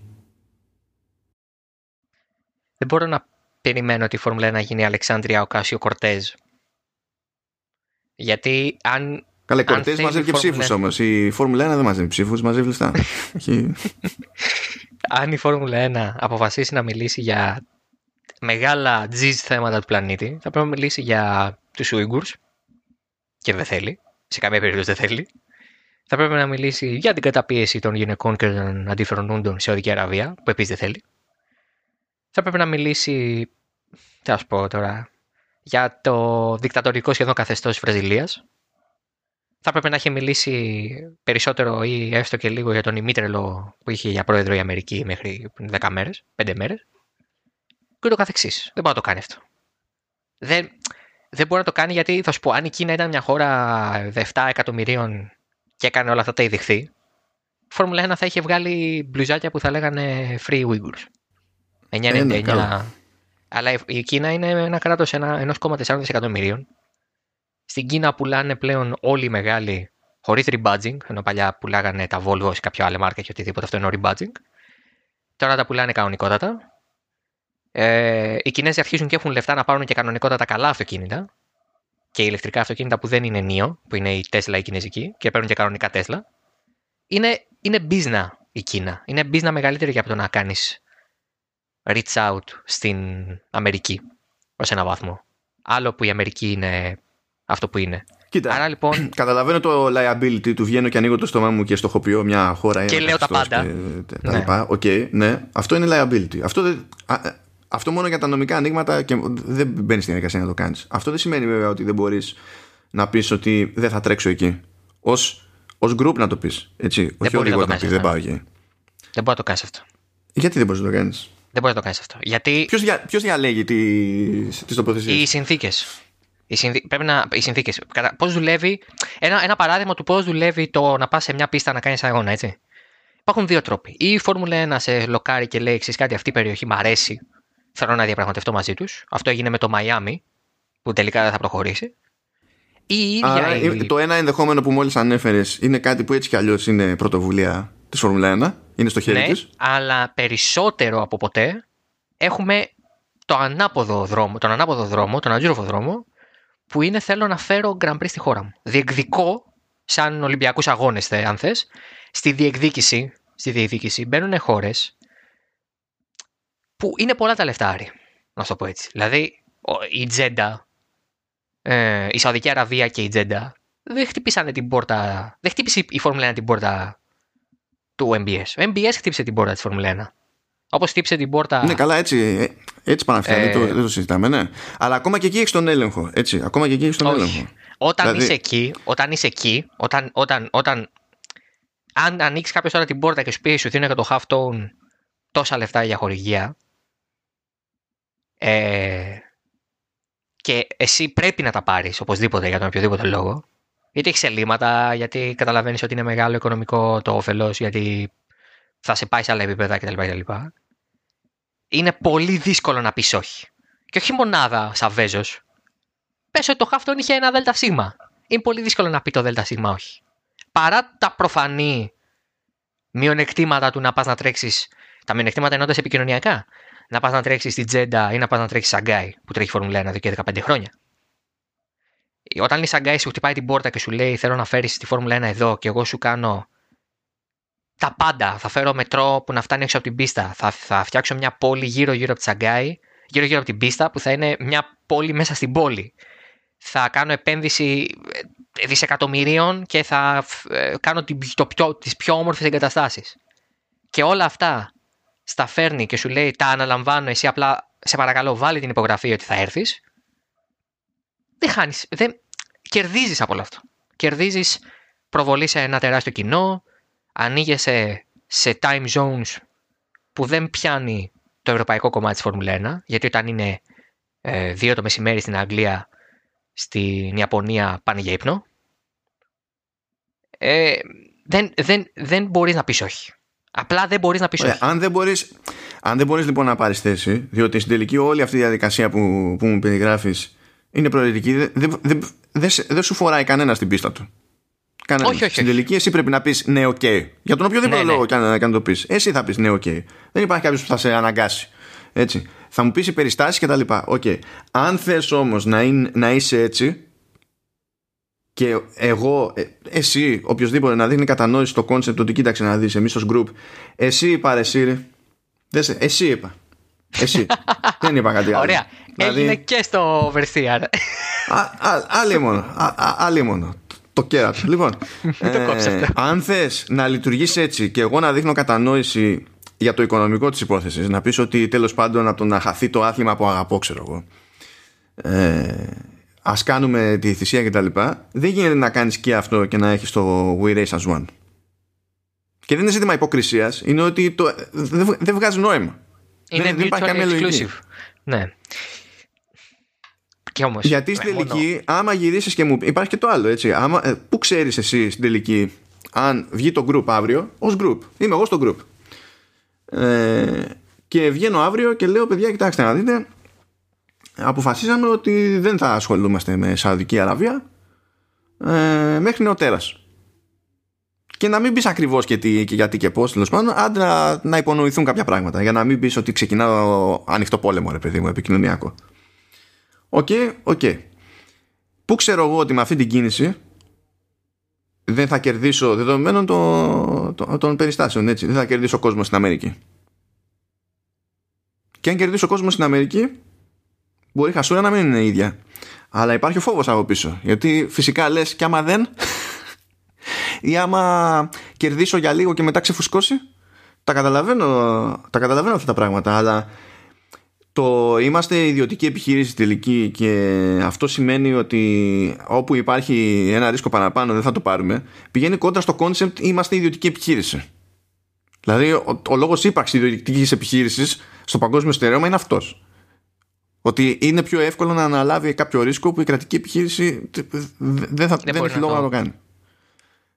Δηλαδή δεν, Α, κάποια στιγμή, τι επιλογή θα κάνεις ως group; Τι επιλογή, το μπλουζάκι θα κάνεις. Αυτό δεν είναι επιλογή, αυτό είναι κάτι συμβολικό. Οκ, δεν, είναι, δεν είναι άσχημο. Οκ, καλή φάση. Αλλά δεν μπορούμε να λέμε ότι το group αυτό και το οποιοδήποτε group και οποιαδήποτε, σε οποιαδήποτε άλλη βιομηχανία είναι αδύνατο να κάνει μια κάποια επιλογή που να έχει κόστος. Το ζήτημα είναι πάντα η θέληση πίσω από την επιλογή αυτή. Που βέβαια αυτό τώρα- τώρα είναι λες και προσπαθούμε να λύσουμε το μεσανατολικό βέβαια έτσι γιατί δεν Ναι, δεν είναι ότι. Εντάξει, στο πλαίσιο του, του Discord γύρω από τη Φόρμουλα 1, αυτό το ζήτημα απασχόλησε πάρα πολύ πέρυσι. Και δεν ξεχάστηκε καθόλου. Και ανασωπηρώθηκε και με το περιστατικό με τον Μάζεπιν. Ε, είχε αρχίσει να γίνεται μια κουβέντα και με το μπλουζάκι του Χάμιλτον κτλ. Αλλά αυτό ήταν πολύ πιο light εκ των πραγμάτων. Είναι μεγάλο κομμάτι του Discord και νομίζω θα αναζωπηρωθεί και φέτος ανάλογα το πώς θα το προσεγγίσει η Φόρμουλα 1. Γιατί δεν έχουμε κάποια διαβεβαίωση ότι η Φόρμουλα 1 θα συνεχίσει να πηγαίνει σε αυτή τη ρότα και το 21 ή αν ήταν κάτι που πήγε έντονα το 20 και το 21 θα κάνουν ένα μικρό back down ή οτιδήποτε. Ε, μου δίνεται η εντύπωση ότι δεν θα κάνουν back down, αλλά θα είναι πολύ οξύμορο το στις 5 Δεκέμβρη να δούμε ανθρώπους να γονατίζουν για τα ανθρώπινα δικαιώματα, υποτίθεται, στη τζέντα της Σαουδικής Αραβίας. Θα... τον Μπιν Σαλμάν θα τον πιάσει νευρικό έτσι και γίνει αυτό θα τον πιάσει νευρικό και θα. και εμένα θα πιάσει νευρικό που δεν είμαι ο Μοχάμεντ Μπιν Σαλμάν και ούτε υποστηρίζω αυτά που κάνει ο Μοχάμεντ Μπιν Σαλμάν. ναι απλά αντιλαμβάνεσαι για άλλο λόγο θα λειτουργήσει εσένα το αστείο και για άλλο λόγο θα Και άλλο λειτουργήσει αυτό. εκείνο. Ναι, ναι, ναι. ναι. γιατί, γιατί 10 λεπτά πριν θα έχει δώσει ένα τηλεφώνημα να κοπούν μερικά κεφάλια. Το. ναι, ναι. ή θα έχει βάλει στοίχημα πόσοι θα γονατίσουνε τόσο θα κόψουμε οπότε θα περιμένουμε κάτσε να δούμε κάτσε τηλεφωνάκι και έτσι με, με, με, με, με, με, με μήνυμα, ξέρω εγώ. Ε, 10 Ναι, ναι, ξέρω, ένα ναι. νούμερο θα στείλει, δεν θα στείλει κάτι άλλο. Τέλος πάντων, Για να το κλείσουμε. Ε, γιατί φτάσαμε full circle πάλι. Με We Races One ξεκινήσαμε όταν μιλήσουμε και We Races One είπαμε τελικά και καλά κάναμε.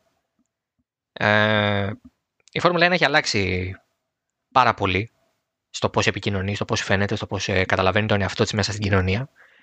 Άλλοτε με καλό τρόπο. Για παράδειγμα, εγώ είμαι μεγάλος φαν του YouTube κανάλιου της Φόρμουλα 1. Ανεβάζει πολύ ωραίο περιεχόμενο και πολύ, ε, έχει πολύ ωραίο insight ακόμα και για εμάς που βλέπουμε Φόρμουλα 1 και ξέρουμε πώς λειτουργούν τα περισσότερα πράγματα. Μπορώ να σου πω ότι μαθαίνω πολλά περισσότερα πράγματα από τα βίντεο της Φόρμουλα 1 και αν μαθαίνω εγώ ε, που είναι η δουλειά μου, φαντάζομαι ένας, ο μέσο θεατής πόσο ανοίγει ο ορίζοντας μπροστά του πάνω σε αυτά τα ζητήματα.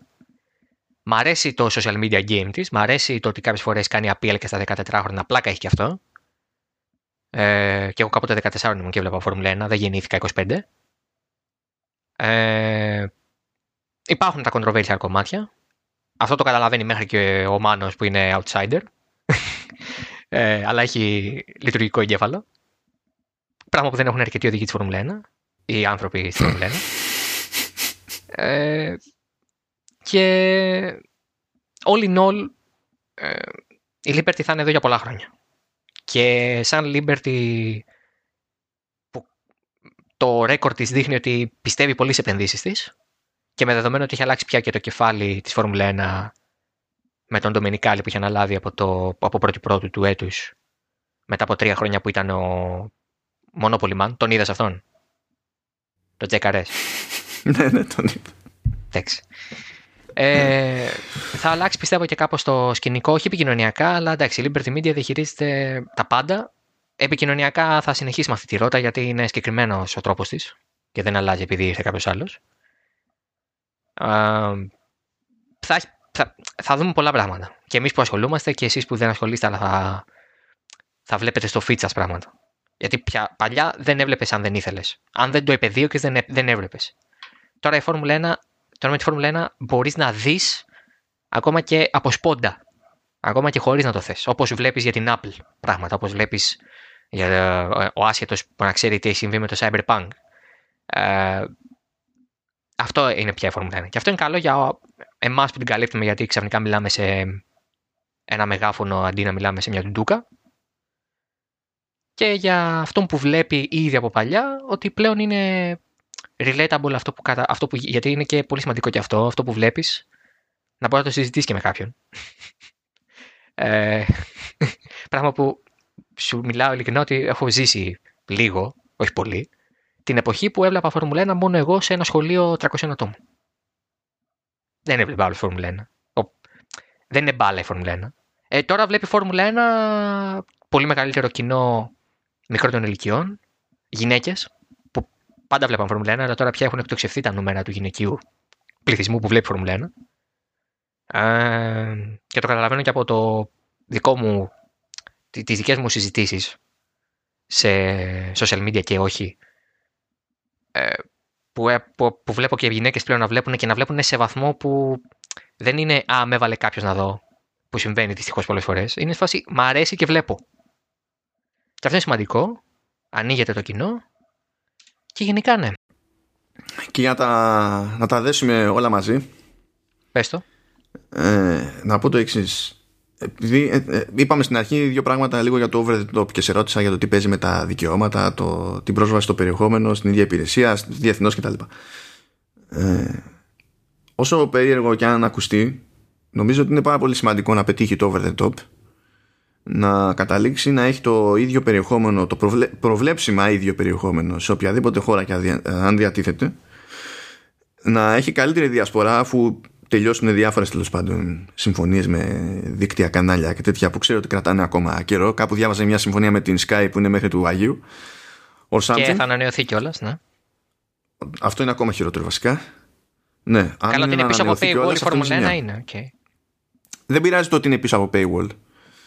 Ε, το, το ζήτημα είναι το να υπάρχει έστω και με paywall να είναι αυτονόητο το ότι είμαι μια κίνηση μακριά από το να φτάσω στο, στην υπηρεσία της συγκεκριμένη της Φόρμουλα 1 δηλαδή είναι σημαντικό να φτάσει σε ένα σημείο που μπορεί να έχει τον έλεγχο σε, όλο το, σε όλη τη διαδρομή της παραγωγής περιεχομένου κτλ Κάτι που βλέπουμε και σε άλλα αθλήματα να γίνεται σιγά σιγά. Δηλαδή, ανάλογη προσπάθεια κάνει και το NBA. Παλιότερα έδινε τα δικαιώματα σε ένα network και το network κατα... στην ουσία έκανε οτιδήποτε είχε σχέση με το production.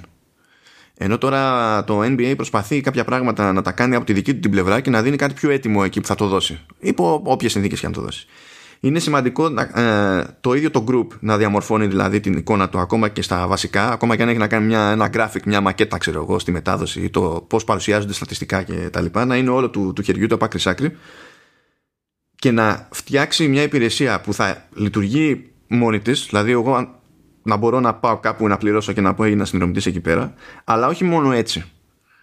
Ε, να μπορεί να λειτουργήσει και σαν channel σε υπηρεσίες τρίτων όπως είναι, το, όπως είναι το Prime Video που υποτίθεται ότι η Amazon υποστηρίζει channels και μπορεί η υπηρεσία ενός άλλου να διατεθεί ε, μέσω της δικής της. Αντίστοιχα υπάρχουν channels στο Apple TV Plus κτλ. Γιατί όλο αυτό κερδίζει σε προβολή ε, και διαμορφώνει και την εντύπωση στον τελικό αποδέκτη τέλος πάντων ότι είναι πάντα ένα βήμα παραπέρα. Είναι μια κίνηση μακριά η, η Φόρμουλα 1.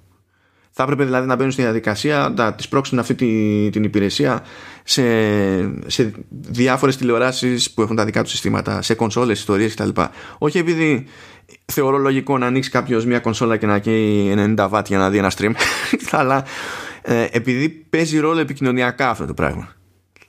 Είναι, είναι σημαντικό να φτάσει σε ένα σημείο που δεν υπάρχει κάποιο πραγματικό εμπόδιο στην πρόσβαση. Αυτό βέβαια θα κάνει ζημιά στα δίκτυα, στους τοπικούς σταθμούς κτλ. εδώ στην Ελλάδα και όποιος έχει πληρώσει για τα δικαιώματα και ό,τι να είναι. Αλλά αν θέλουμε να ξημερώσει μια μέρα που το group θα φοβάται λιγότερο να πάρει μια θέση για αυτά τα θέματα που λέμε, πρέπει να μπορεί να στηριχθεί στα πόδια του με κάτι στο οποίο κάνει κουμάντο το ίδιο. Ναι και να μην επηρεάζεται το ίδιο από μεσάζοντες. Γιατί αν, αν φτάσει σε αρκετά καλά νούμερα το over the top service και παίρνει μήνας μπαίνει, μήνας βγαίνει ένα ποσό που είναι άλλα αντάλλων σχέση με αυτό που μπορεί να περιμένει σήμερα, ξέρει ότι το χειρότερο δυνατό ενδεχόμενο σε ένα backlash, ας πούμε, από μια τέτοια κίνηση είναι άλλο. Υπάρχει μια ασφάλεια. Ε, μπορεί να ακούγεται ηλίθιο, αλλά αυτός ίσως να είναι ο πιο πρακτικός τρόπος να πούμε ότι δίνουμε πίσω του χρόνου και στηρίζουμε το group με την ελπίδα ότι αυτό θα μετουσιωθεί παρακάτω σε κάτι που μπορούμε να θεωρούμε τέλος πάντων αποδεκτό ή πρόοδο. Δεν διαφωνώ. Το point είναι σωστό. Απλά για να το βάλω στην κουβέντα και να το κλείσουμε έτσι, η Φόρμουλα 1 είναι ένα σπορ που ζει από τα τηλεοπτικά δικαιώματα πολλές φορές. Ε, δέχεται μεγάλο όγκο χρημάτων από δίκτυα όπως είναι το Sky για παράδειγμα και όχι μόνο. Και χρησιμοποιεί και τις μεταδόσεις τους για να τις κάνει για, ως, δηλαδή στην ουσία μεταδίδει την, τον ήχο από το Sky Sports και το feed που δίνει έτσι κι αλλιώς όλους το έχει εκείνη. Ε, στην αγγλική μετάδοση γιατί έχει και, και άλλων γλωσσών. Το πλάνο αυτό είναι πολύ μακρινό, άλλωστε πολλά συμβόλαια όπως είπες και εσύ ακόμα τρέχουν. Είναι σημαντικό για τη Φόρμουλα 1 και εγώ θα το επεκτείνω γενικά να μάθει να βασίζεται στις δυνάμεις της. Ε, αλλά είναι ένα επιχειρηματικό μοντέλο το οποίο λειτουργεί μέχρι στιγμής για αυτήν. Άρα θα χρειαστεί μια γερή τομή για να... Αυτόνομο είναι και τώρα, αλλά δεν είναι, δεν είναι ανεξάρτητο. Ε, και βασίστε, δηλαδή πέρυσι το, η συζήτηση ήταν παιδιά πρέπει να κάνουμε οπωσδήποτε 15 αγώνες γιατί αν κάνουμε 14 δεν πληρωνόμαστε από τα τηλεοπτικά δίκτυα. Είναι εκτός συμβολέου. Ε, όταν είσαι σε αυτή τη λογική, εντάξει. Ε, πολλά είναι τα προβλήματα, γι' αυτό πήγαμε σε 17 αγώνες για να είμαστε και καλυμμένοι και λίγο παραπάνω άμα κυρωθεί κανένας. ε, πέσουμε σε 13 από τους 15, από τους 17 στους 15, να είμαστε κομπλέ, να είμαστε μέσα στο όριο. Και αυτό είναι, αυτή είναι η συζήτηση κάθε χρόνο και αυτή είναι η συζήτηση και φέτος. Ε, είναι σημαντικό να, να, να, τραβήξει ρότα βέβαια διότι ακριβώς επειδή το παιχνίδι είναι αυτό που είναι και ακόμα και να υπάρχει η πρόθεση και το πλάνο θα χρειαστεί χρόνια ένας λόγος παραπάνω να πάρει την απόφαση νωρίτερα. Αν αρχίσει να ανανεώνει συμφωνίες δεξιά και αριστερά για χρόνια μπροστά θα αρχίσει κλάψε, να... κλάψε Δημήτρη. Κλαίω ήδη με EA και Codemasters ε, άρα έχεις προπονηθεί κιόλας. Okay. Ναι, δεν είμαι. Δεν έχω συνηθίσει στη, στην πίκρα από τη Φόρμουλα. Μάνος, ευχαριστώ πολύ που ήρθες. Εγώ σε ευχαριστώ που με κάλεσες. Είχα πει στο, στο τρέιλερ ότι δεν πρόκειται να ξανακούσει κανένας τη φωνή μου σε αυτό το, το podcast, διότι δεν, δεν, ήταν λογικό. Και εντάξει, κατάφερα να βγω ότι δεν κράτησα και τον λόγο μου. Τραγικό, τραγικό. Α ήρθες όμως, ας το και εσύ μια φορά. Είναι, είναι, 29, είναι 29 επεισόδια μετά. Έχει παραγραφεί το αδίκημα. Να, ελπίζω. Στα 25 έχει παραγραφεί το αδίκημα. Εντάξει, θα ξανάρθεις. Εκτός και αν έρθεις να πεις, ξέρω εγώ. Τι ας πούμε. Σας τα έλεγα να γίνει κανένα τρελό και να, να, να βγει κάτι από αυτά που έχεις πει. και να, να, να, πεις, να πεις ένα. Σας τα έλεγα και να φύγεις. Οπότε πάλι θα ακουστεί φωνή Λοιπόν, αυτά για το Oversteer 29. Ε, τώρα, τι συμβαίνει; Ε, θα, δεν θα ξανά έχουμε καλεσμένο για, το, για τη σειρά. Η σειρά τελείωσε με το δεύτερο επεισόδιο. Ήταν μικρή η σειρά. Δεν, δεν στοχεύαμε να κάνουμε πολλά επεισόδια. Αλλά αυτό που θέλουμε και αυτό που σκεφτήκαμε είναι να δώσουμε το λόγο σε εσάς. Οπότε θα ανοίξουμε ερωτήσεις. Και αν μαζευτούν αρκετές, προφανώς και θα κάνουμε μια τέτοια εκπομπή. Μόνος μου θα την κάνω δηλαδή. Απλά να, ότι θα έχουμε αυτή τη θεματολογία. Ε, αλλά εννοείται ότι από την επόμενη Δευτέρα που μπαίνει και Φλεβάρης, μπαίνουμε στα solo, στα καθημάς. Βαράμε με. Έχουμε αρχίσει με παρουσιάσεις αυτοκινήτων, ε, μονοθεσίων, το πιο σωστά. Ε, πιθανότατα να έχουμε και νέα για τα συμβόλαια, π.χ. ο Χάμιλτον έχει υπογραφεί ακόμα με τη Mercedes. Ε, θα έχουμε και τις πρώτες εικόνες από Ferrari, Alfa Romeo με κάποιες αλλαγές που θα γίνουν εκεί, θα μάθετε σιγά σιγά στην πορεία. Ε, τη Zaro δηλαδή στην ουσία την επόμενη Δευτέρα. Ε, οπότε μείνετε συντονισμένοι. Φυσικά μας ακούτε σε Spotify, Google Podcasts, Apple Podcasts ε, και όχι μόνο το Oversteer αλλά και τις υπόλοιπες εκπομπές του Halfton.fm. Αυτά ε, και τα ξαναλέμε σε μία εβδομάδα. Γεια σας. Γεια χαρά.